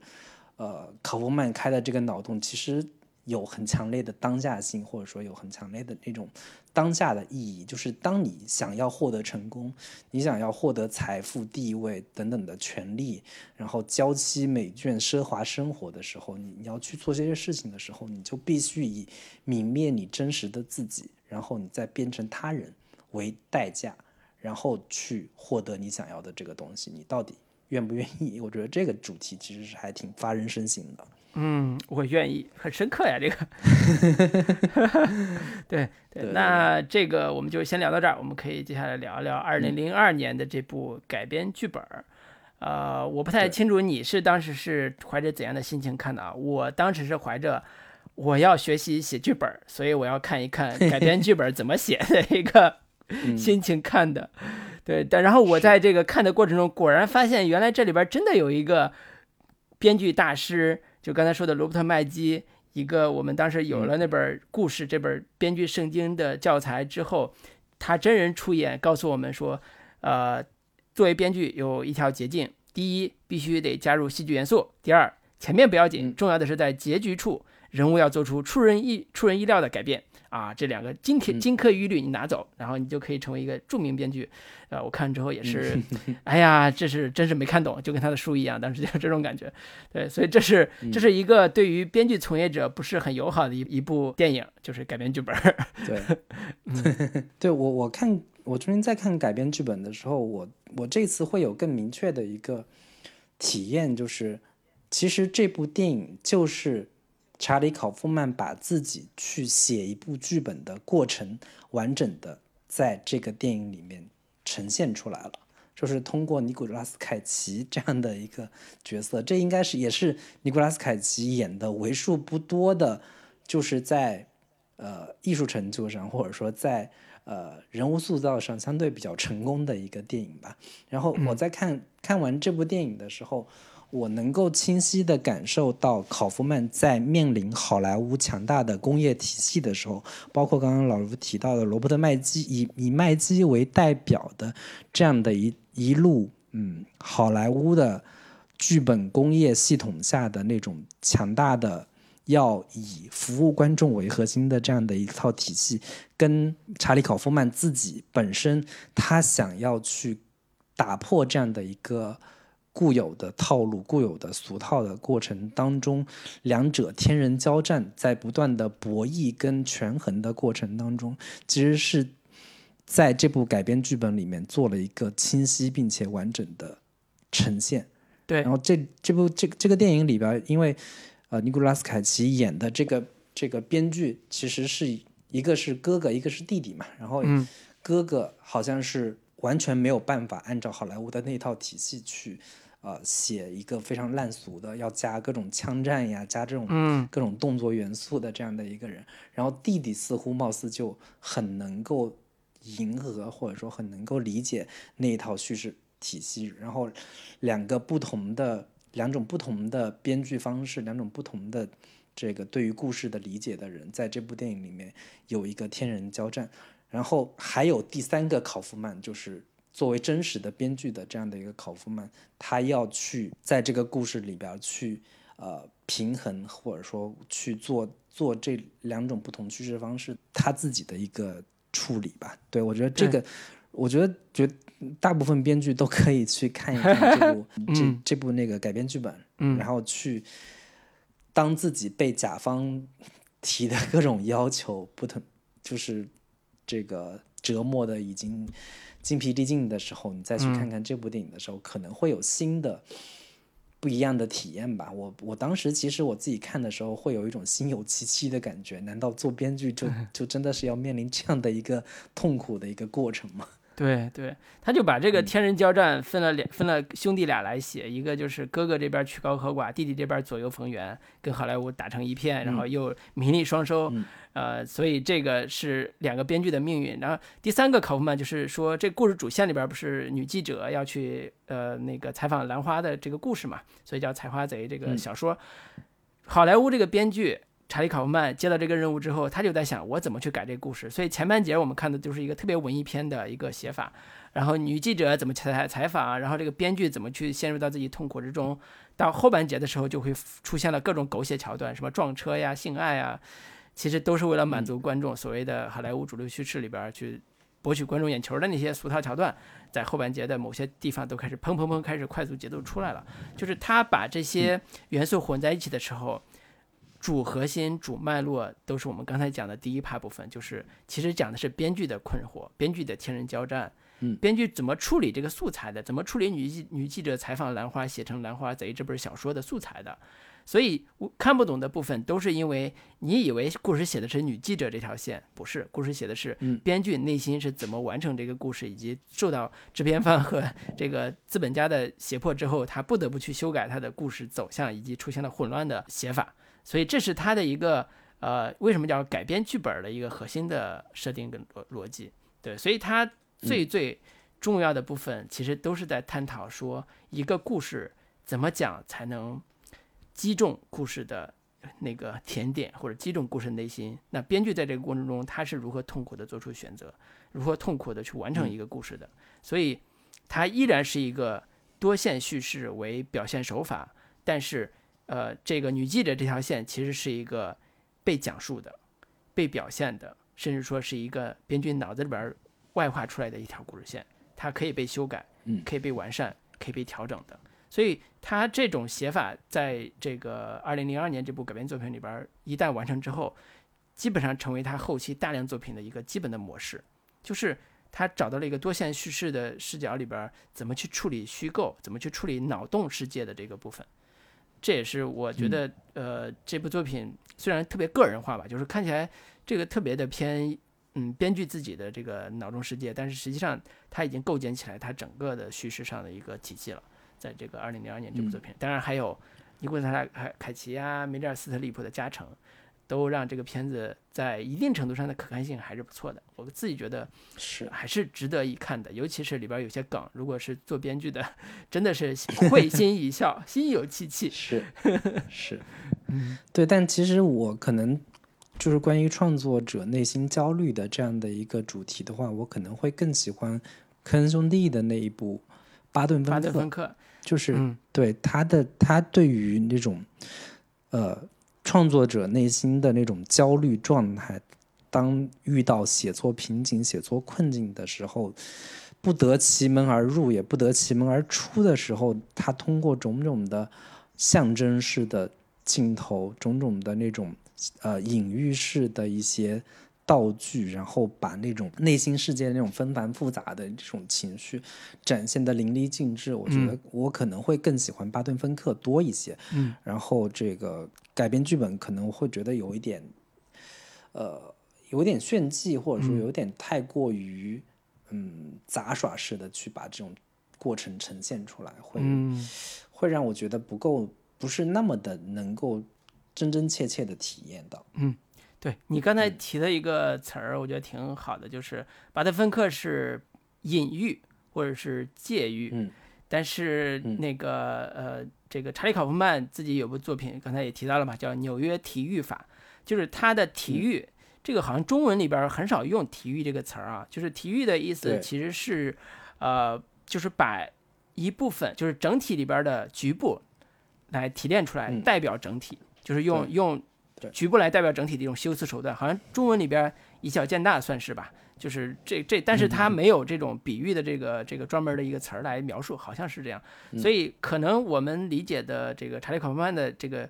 这个修辞手法叫体喻啊，刚才讲巴德芬克是比借喻或者是那个隐喻，对，所以这是这个风格的不一样。那我们可以先不聊这个纽约体育法，可以再聊一部我认为非常非常好看且非常非常烧脑，且我当年非常非常喜欢也非常打动我的，就是这部《暖暖内涵光》。我相信每个失恋的人啊，看这部片子的时候都心有戚戚，然后看完之后都会大哭一场。这个，就算再烧脑都会感动的流泪。我觉得这个也是一个，嗯，在爱情电影序列里边，我个人是非常非常喜欢的一个，甚至说在我内心排名都很高的一部作品吧。对，我相信这一部应该是查理·考夫曼的电影当中知名度最高，或者说大众认知度最高的一部电影。嗯，我觉得如果呃你之前从来没有看过查理·考夫曼的电影，或者说他编剧的作品的话，这部。电影可以作为你，呃，第一部看的，就是入门级的考夫曼的电影。嗯，我觉得完完全没有太大的一个接受上的障碍吧。首先就是因为里边的演员都是嗯观众非常熟悉的，或者说你作为这个一般的影迷都非常了解的一个两个演员，包括金凯瑞跟凯特温斯莱特。金凯瑞也是。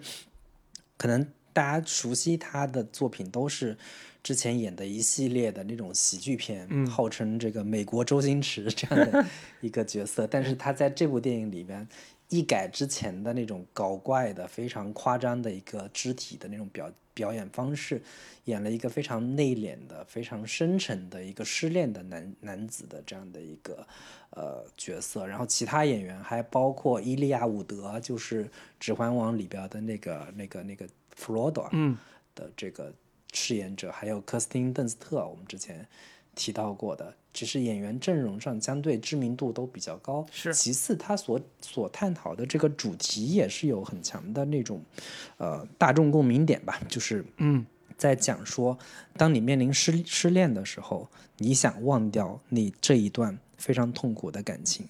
于是你你想要把这一段跟另一半相关的那个记忆完全给删除掉的这个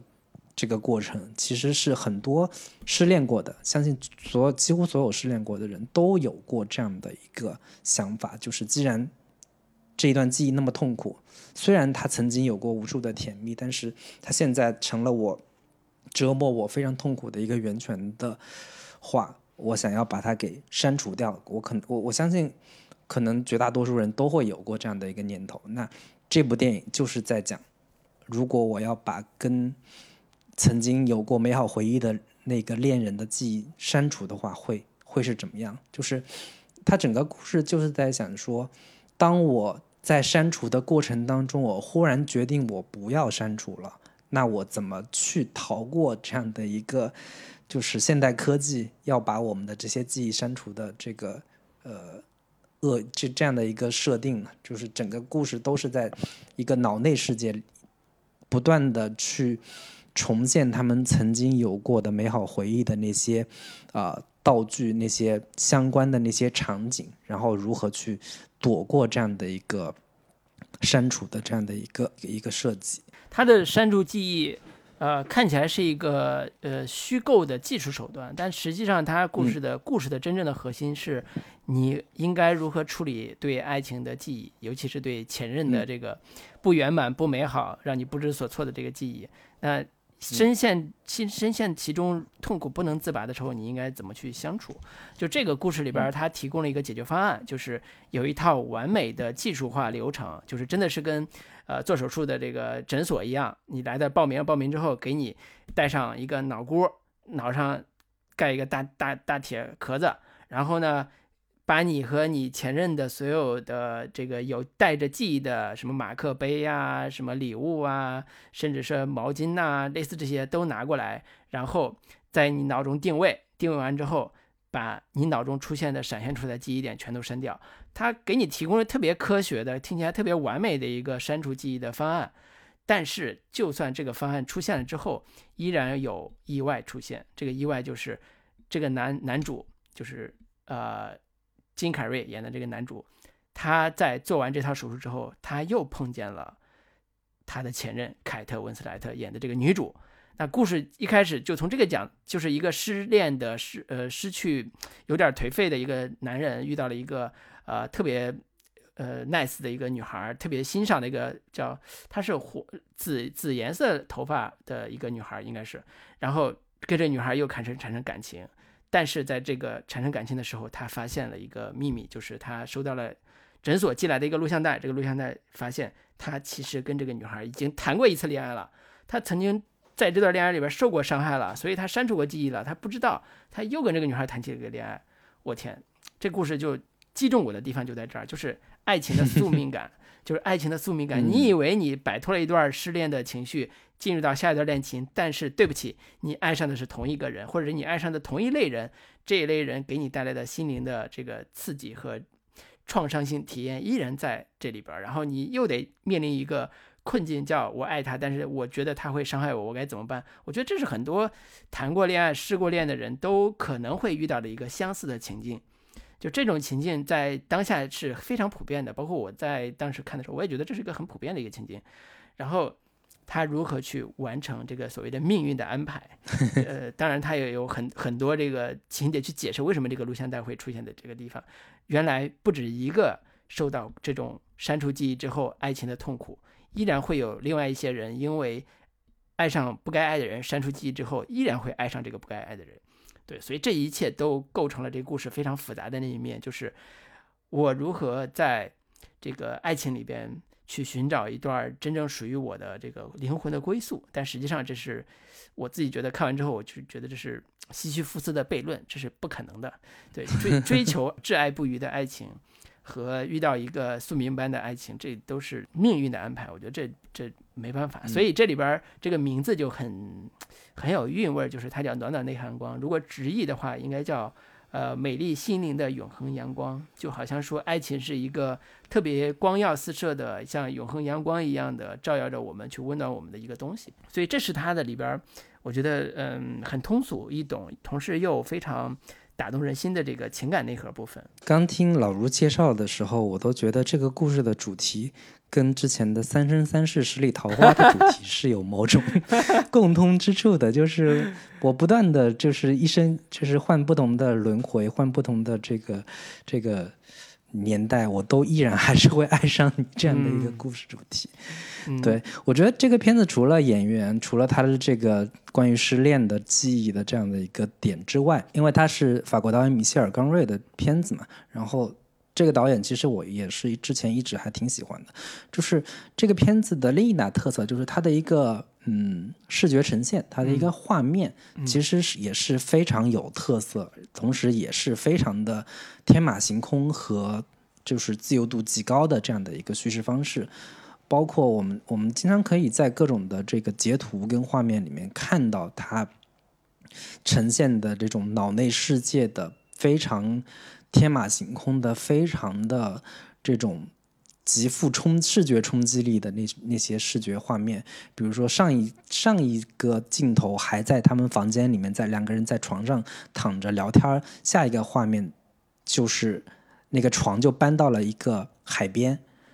然后两人在在睡在这个是户户外的这种海边的一个、一个空间里边，然后还有一个可能。放在海报里面，大家印象也很深刻的就是那个两个人躺在冰面上一块儿去看星空的这样的一些画面，就是在视觉呈现上，这个片子也是非常有特点、非常让人这个赏心悦目的这样的一个电影。嗯，就这视觉上说到这儿了，还有一个呃特别嗯精彩的部分，就是为什么这个片子很难看懂，或者说很很混乱？就对有的人来讲，因为他在视觉上构建了两个女孩的体系。就一个是刚才我讲的，呃，绿头发的现实中的当下的这个女孩，还有一个就是她的前任。当这当这个故事叙述到一定的时间点的时候，这俩女孩在她的生活中开始交织了，开始同一时空出现了，也就是说她的意识已经开始出现了这个，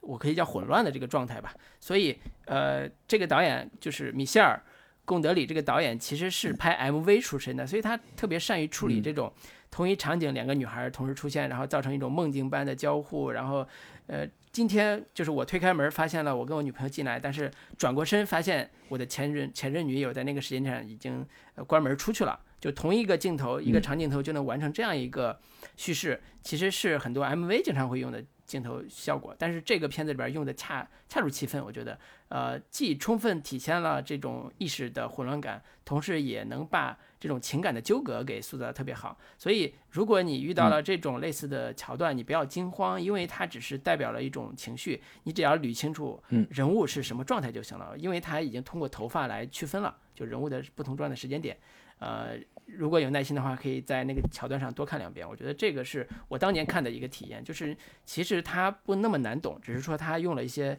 呃叙事轨迹混乱了你的视听的这个感受，所以。你会出现一种混乱感，但实际上还是挺挺容易理解的。所以这个片子推荐所有失恋了的朋友，这个好好体体体验一下。对对对，走走不出爱情阴影的听众，如果你你觉得你还没走出爱情阴影，我强烈推荐你看这部片子，一定看完之后一定非常痛苦。对这个片子看完之后的确非常痛苦，我也我当时就是这么感受的。行，那这片子我们就先聊到这里。那最后一部就是他的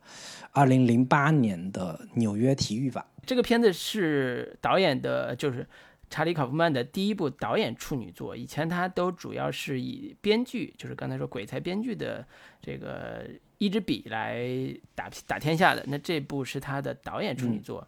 呃，应该说这个导演处女作的规格非常之高了。我我自己觉得，呃，能请到这些大咖来演他的导演处女作，充分证明了大咖对他的信任。呃，有一位大咖就是现在已经去世的。呃，菲利普·塞默·霍夫曼，呃，这个是演技派的，嗯，非常厉害的一个演员。然后包括像米歇尔·威廉姆斯啊，这些都是呃现在非常有名的演员了。在那个时间点上去帮助他完成第一部导演处女作，由此可见他已经在好莱坞已经非常有号召力了。这些演员真的是无限的付出，帮助这个或者叫支持这个导演处女作，做了一部这么飞的一部电影，而且飞的已经让你觉得。这片子能看下去都是一个奇迹的一个状态，我不太清楚你看的时候是个什么状态。我觉得这个片子能坚持看完，真的是对很多观众来讲，包括我自己都是一个挑战，真的是这样的。对，嗯，对这个片子，我我当时第一遍看的时候，我一点儿都不喜欢，我就觉得什么乱七八糟的电影。但是我重新在第二次看、第三次看的时候，我我我会越来越喜欢这部电影。我觉得这部片子是查理·考夫曼的集大成之作，也是他目前他自己执导的电影当中，我觉得可能是艺术成就最高的嘛。嗯，因为他之前这部片子当年是入围了戛纳的这个主竞赛单元，嗯，这也应该也是他呃作为自己导演的作品当中入围的这个嗯规格最高的一部一部电影。是，然后也应该是我。看他自己导演的作品当中，我最喜欢的一部。我现在重新再看这个，我想结束这一切这部片子的时候，我可以看到他在纽约体育法里边远远比他现在的这一部片子走的要更远，走的要更步子迈的要更大，他想要展现的野心也要更大。然后至于成功不成功，我觉得可能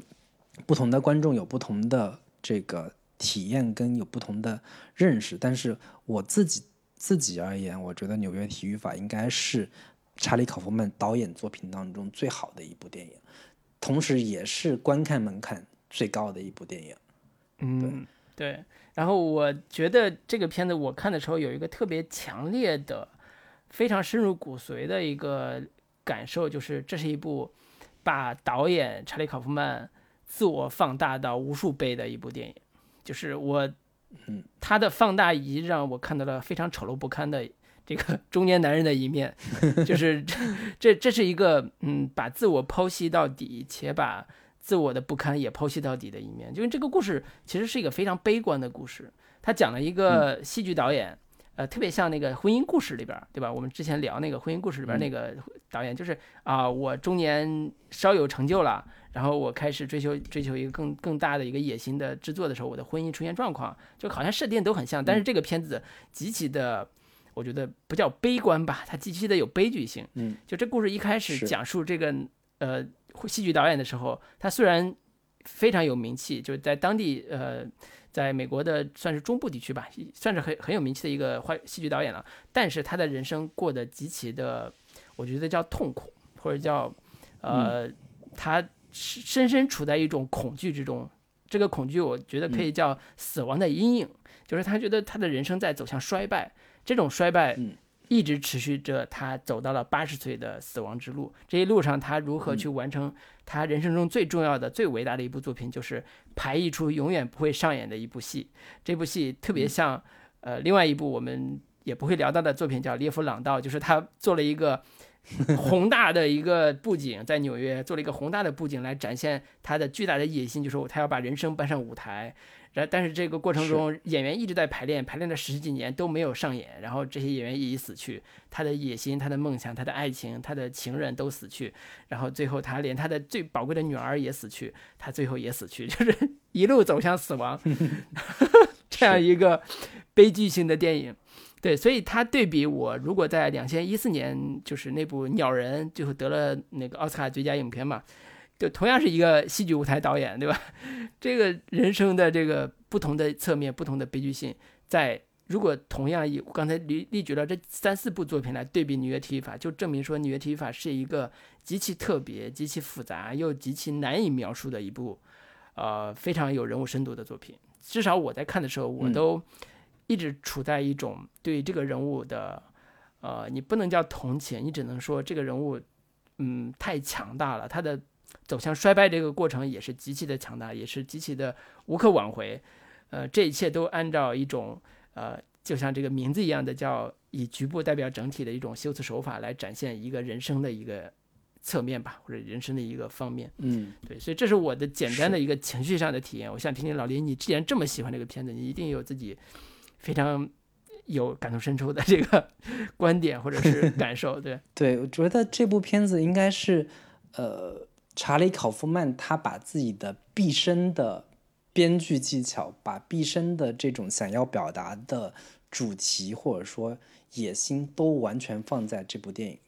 影当中了。他的一个丰富度，他的一个复杂程度，已经远超我看其他电影。他他可能其他同类电影的这样的一个感受，就是我在看像我想结束这一切的时候，我会惊叹于说哇，他能把种种的这些前面设置的一个道具后面能够全都给圆回来，我会觉得很很牛逼，很神奇。比如说之前我想结束这一切里边里边有一双前面有一个拖鞋的设定，嗯，男女主进屋之后，男主给给了他一双拖鞋，后边，然后当那个女主进入到那个学校的时候，那个清洁工也给给也给了她一双拖鞋，就是这种小细节的勾连，我会觉得哇，这个编剧真的是能把所有的这些细节点都能够圆上。但是我在看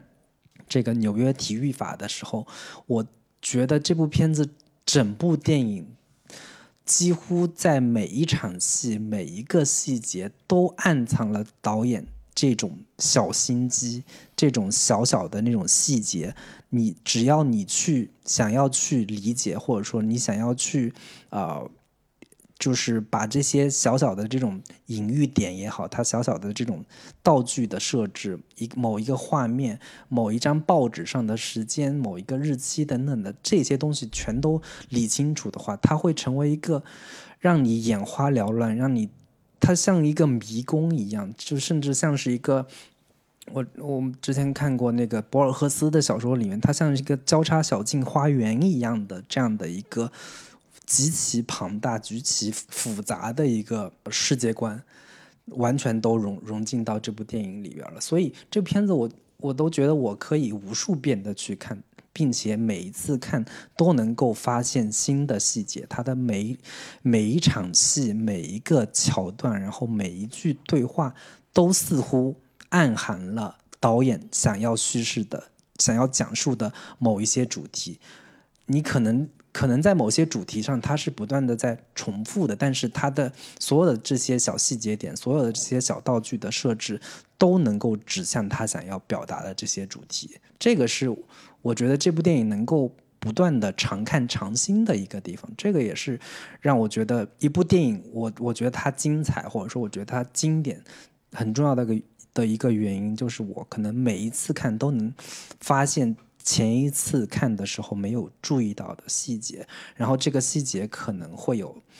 让你在不同的年龄段，在你不同的时间点看会有新的体验跟理解。这个是我我我喜欢纽约体育法非常重要的一个一个就是切入点吧。嗯嗯，对。那我其实有一个问题了，就是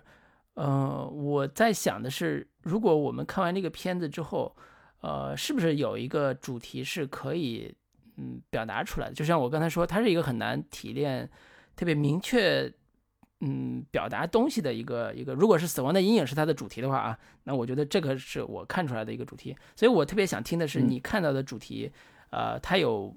它有什么内容？就是你能看到的，或者你最想说的那个主题是什么？就如果这个片子，因为我没有介绍故事啊，我们其实没有介绍故事，因为这故事我觉得刚才也简单聊了两句，也不需要特别详细介绍。但是主题方面是不是可以，呃，再那个提炼一下？就是说，如果我们想，嗯，通过这个片子去告诉我们的听众，或者是大家去讨论这个片子的话，哪个角度去切入这个主题会更更准确，或者是更适合？我觉得我我也很难完全概括出，或者说完全提炼出一个特别能够把像一根绳子一样一下拎拎起来整部电影的一个一个一个主题点。但是我可能体验呃最深的，或者说我自己感受最深的，其实就在于说整个电影都其实试图想要去理解、呈现出人生到底是什么这样的一个主题。嗯，就是。什么叫现实生活？现实生活跟戏剧的这个区别到底是什么？就是这个电影里边，嗯，到一个小时之后，它整个片子都在讲述说，这个主角想要去把自己的这个人生完全的搬到舞台上去呈现。对，但是这个努力到最后会发现，其实是呃没有办法实现的。或者说没有办法去达到的，就是这个这个片子不断的去消解现实人生的一个真实性，同时又去消解了戏想要通过戏剧舞台去呈现的一个可能性。其实我我我我我最终的一个感受就是，它似乎是一部嗯，跟之前看到的《我想结束这一切》以及其他的考夫曼的电影都共同指向了一个最。最终的一个主题就是虚无，就人生是一个非常虚无的一个呃过程，就是无论你是想要通过艺术的形式去接近人生最真实的那个真相，还是说你想要在现实世界当中寻求人生意义的这样的一些努力，最终都是会失败的。就是这个是我看这个电影的时候可能。能够隐隐约约的理解这部电影的主题的一个非常个人的一个一个观感吧。嗯，对。其实我们在聊卡夫曼这几部作品的时候，呃，细心的听众可能会感受到一个很重要的视角，就是考夫曼作品里边很重要的一些角色都是创作者，就比如说呃电影导演啊、编剧啊、戏剧导演啊、话剧导演啊这些，就是纽约体育法也是以一个创作者呃的视角来讲故事的，就是说这个导演这个戏剧导演他的一个创作上的一个理念，就是说他的野心是。把他自己的人生，就是我作为戏剧导演，我曾经有过老婆，有过前任老婆，有过现任的情妇是我的助手，然后这些包括纽约发生的这些人的故事，我的团队的故事，我的演员的故事，都放在舞台上，呈现出一个跟现实有镜像的一个呼应，甚至说我连筛选演员都尽量的挑选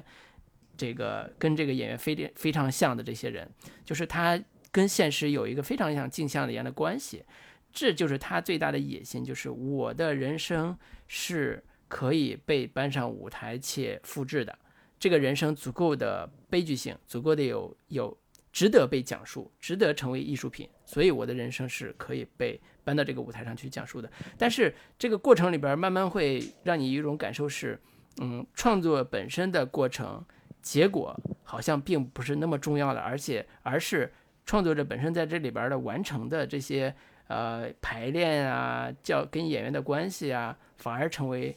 创作者最重要的那一部分，或者是观众看到的那一部分。就是这里边对于创作的关系，创作者和作品的关系，对于刚才你讲的这些主题上的表达，我觉得嗯，可能对于我们真的是理解创作这个事儿来讲，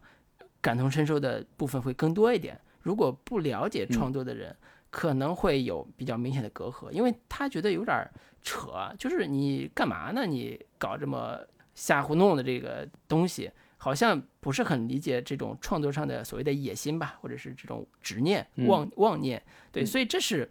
呃，对于创作本身上，如果有一点隔阂的话，可能的确非常难理解这里边人物的动机、人物的逻辑。和他的做法，对，所以这是有一定的难度。但是，呃，他特别好的一点就是他给予，呃，男主这个主人公一个特别，呃，我觉得共情的视角吧。就是他是一个虽然是个大导演，但是生活还是非常不如意的。他的老婆离他而去，带着自己的女儿，结果他们到了德国之后。算是抛弃了他，然后他自己又爱上了这个自己的助手，但是这个助手又抛弃他，就是这个人生其实一直在痛苦的这个情感纠葛里边。然后这个过程里边，他又不停的面临死亡的威胁，他自己得了一些病，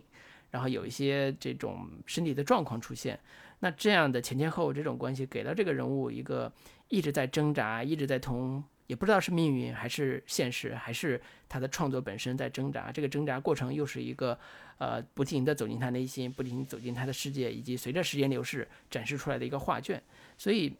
他为什么叫纽约体育法？就是他想借用的就是这样一个局部的导演的这样一个自我和创作的过程，来展示出来一个更宏大的一个关于理想世界，或者叫。导演心中的理想世界和创作者理想世界和现实之间的冲突，就有时候这种微妙的这个这个细节，可能只有进入到艺术创作世界的这个朋友或者是听众才能真切的感受到。这个可能的确是有一点隔阂，我觉得这个是客观现实。嗯，这是我理解的这个部分。对，我觉得我可以举两个片段，然后以以它作为一个切入点。试图去理解这部电影啊，我觉得最妙的其中有一场戏是男主叫凯顿，然后他在一个飞机上遇到了他之前给他做心理咨询的一个女心理医生，然后男主在正在看一本书，然后那个心理医生就站起来走到他的旁边，然后把自己的裙子大腿撩起来，然后靠近他去勾引他，然后男主就非常礼貌的跟他说了一声谢谢，就是。拒绝了他的这个勾引，然后心理医生就非常生气的坐了回去。然后男主在书本上读到的文字就是类似说：“我就是女那个心理医生的一个内心的一个独白，说我走到你旁边，我给你看了我的大腿，我离你这么近，然后你给你闻到我的香水味，但是却被你拒绝了，所以那那我就对你这个关闭我的这个世界了。”于是，这个紧接着男主去翻那本书的时候，这书后边全是空白页，就完全都没有没有文字，没有内容了。就是我觉得，可你你如果想看懂这部电影的话，或者说你想理解什么叫体育法的话，我觉得这个桥段、这个片段可能是这个这整部片子比较典型的一个一个表达形式跟表达表达的形态啊，就是可能所有一切的虚构就是某一个人的。人生就是你可能在看的某本小说，你在看的某一某一出戏，那里面所呈现的、所提炼的现实世界的这个生活状态，可能也是某种真真切切的，嗯，一个人生状态，或者说某种真实生活的一个提炼，嗯，在这这个里面，对我觉得这个可能是，呃，或者说这部电影也在。表述这样的一个观观念，就是当你拒绝一部电影，当你拒绝一部书的时候，那这部书或者说这部电影同样也是拒绝了你。就是你如果能够有这样的一个体验跟认知的话，可能会离这部电影想要表达的东西会更近一些。以及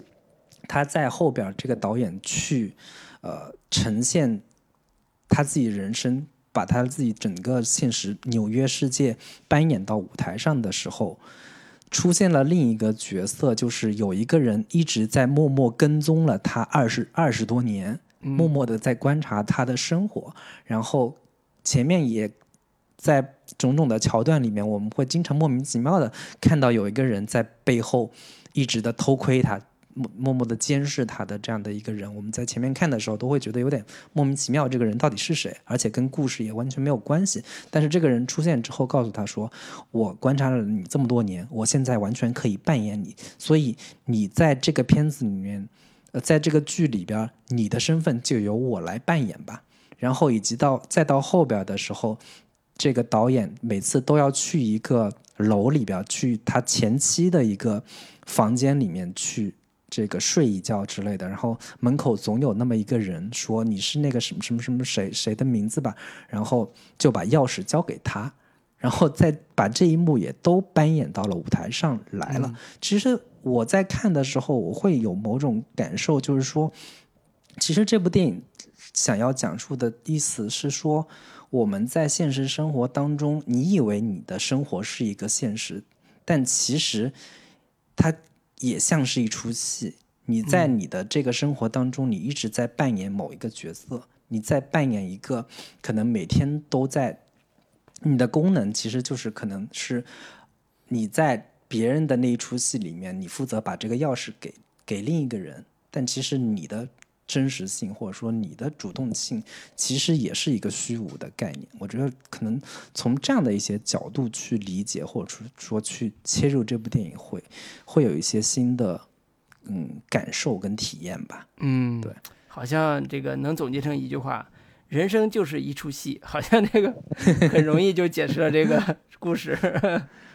嗯，但似乎又没有那么的简单。当然，当然，当然。所以这个的确适合。夜深人静的时候耐心看，我觉得这个也是我这次看的时候，我对前面一个小时的这个在他排戏之前这段小时的叙事的技巧，真的是深深折服的。我觉得到他排戏那一段的时候，有有些情节我是不太耐烦的，但是前面那一个一个小时真的是演员跟这个表演还有这个故事的细节处理的都非常的精彩，真的，我看前一个小时我真的觉得处理的非常非常精彩，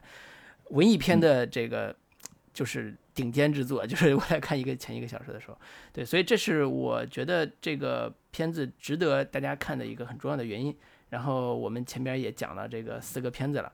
呃，时间呢也很快就两个小时过去了，我们也聊了这个查理·考夫曼，呃，作为这个新作之后给我们带来的感受。所以，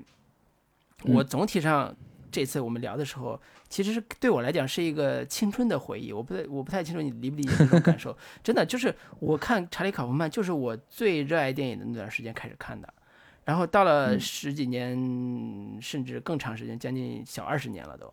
这个过程，我其实我的人生也到了查理·考夫曼写的那个故事的那个时间点上，我再去看这个故事，真的跟我当年年轻时候就是啥都不懂。就是什么人生，什么未来，什么这个，这个叫什么爱情，我都不太懂的时候，看跟现在再看感受还是非常不一样的。这这也是一个文艺电影或者是一个比较高明的文艺电影它带来的魅力，就是呃值得在合适的年龄去看合适的片子。那我觉得这个年龄，我现在这个年龄看这个片子。挺挺合适的，除了这个暖暖内涵光之外，其他的我都觉得挺合适的。对，特别打动这个我这个中年男人。呃，这所以这是我想最后说的话。嗯，老林呢？对我我我的感触跟老卢也有点相似，就是当年查理考夫曼可能只是某一种概念或者说某一种符号的意义存在和出现，看他的片子可能更多的是为了装逼，更多的是为了。显现自己与众不同，显现自己不是那种喜欢看好莱坞电影的那种人，不是只会看那些爆米花电影的那那种观众。我们也是渴望看到有深度的，渴望看到那那种神片的，抱着看神片的这种猎奇心理去看查理考夫曼，然后看得半懂不懂。但是现在这样的一个年纪，重新再去看查理考夫曼的时候，我会觉得。他所思考的那些问题，其实可能现在也是到了我 我们我我应该去再去细想的这个年纪了。尽管我们可能得出来的答案得找到的一个结论是跟查理考夫曼是背道而驰，甚至完全不一样的，但是他那种非常自由的去挖掘内心，非常自由的想要去讲述呃。人的故事，想要去讲讲述人性内部非常纷繁复杂、非常幽微的那一部分情感跟情绪的那那个呃表达冲动，我觉得可能是现在我们想要去寻找创作冲动或者说寻找呃养分的这样的一个来源的时候，非常重要的一个导演吧。对对，所以也是上期。我偶然想到人性的深度的时候，选诺兰缺人性的深度，哎，那我们今天就聊一期 人性的深度。这个查理考夫曼，对，也希望大家有时间的话，那个按图索骥，根据我们的介绍，选择你自己喜欢的片子，啊，一起进入查理考夫曼的电影世界。对，最后介绍一下我们的准风乐坛听友群，就是在微信当中搜索“准风乐坛播客”的首字母 C F Y T B K，然后就可以找到我们的听友群的小助手。然后会把你拉到我们的群聊当中来，对，那欢迎大家加入。好，跟大家说再见。好，拜拜。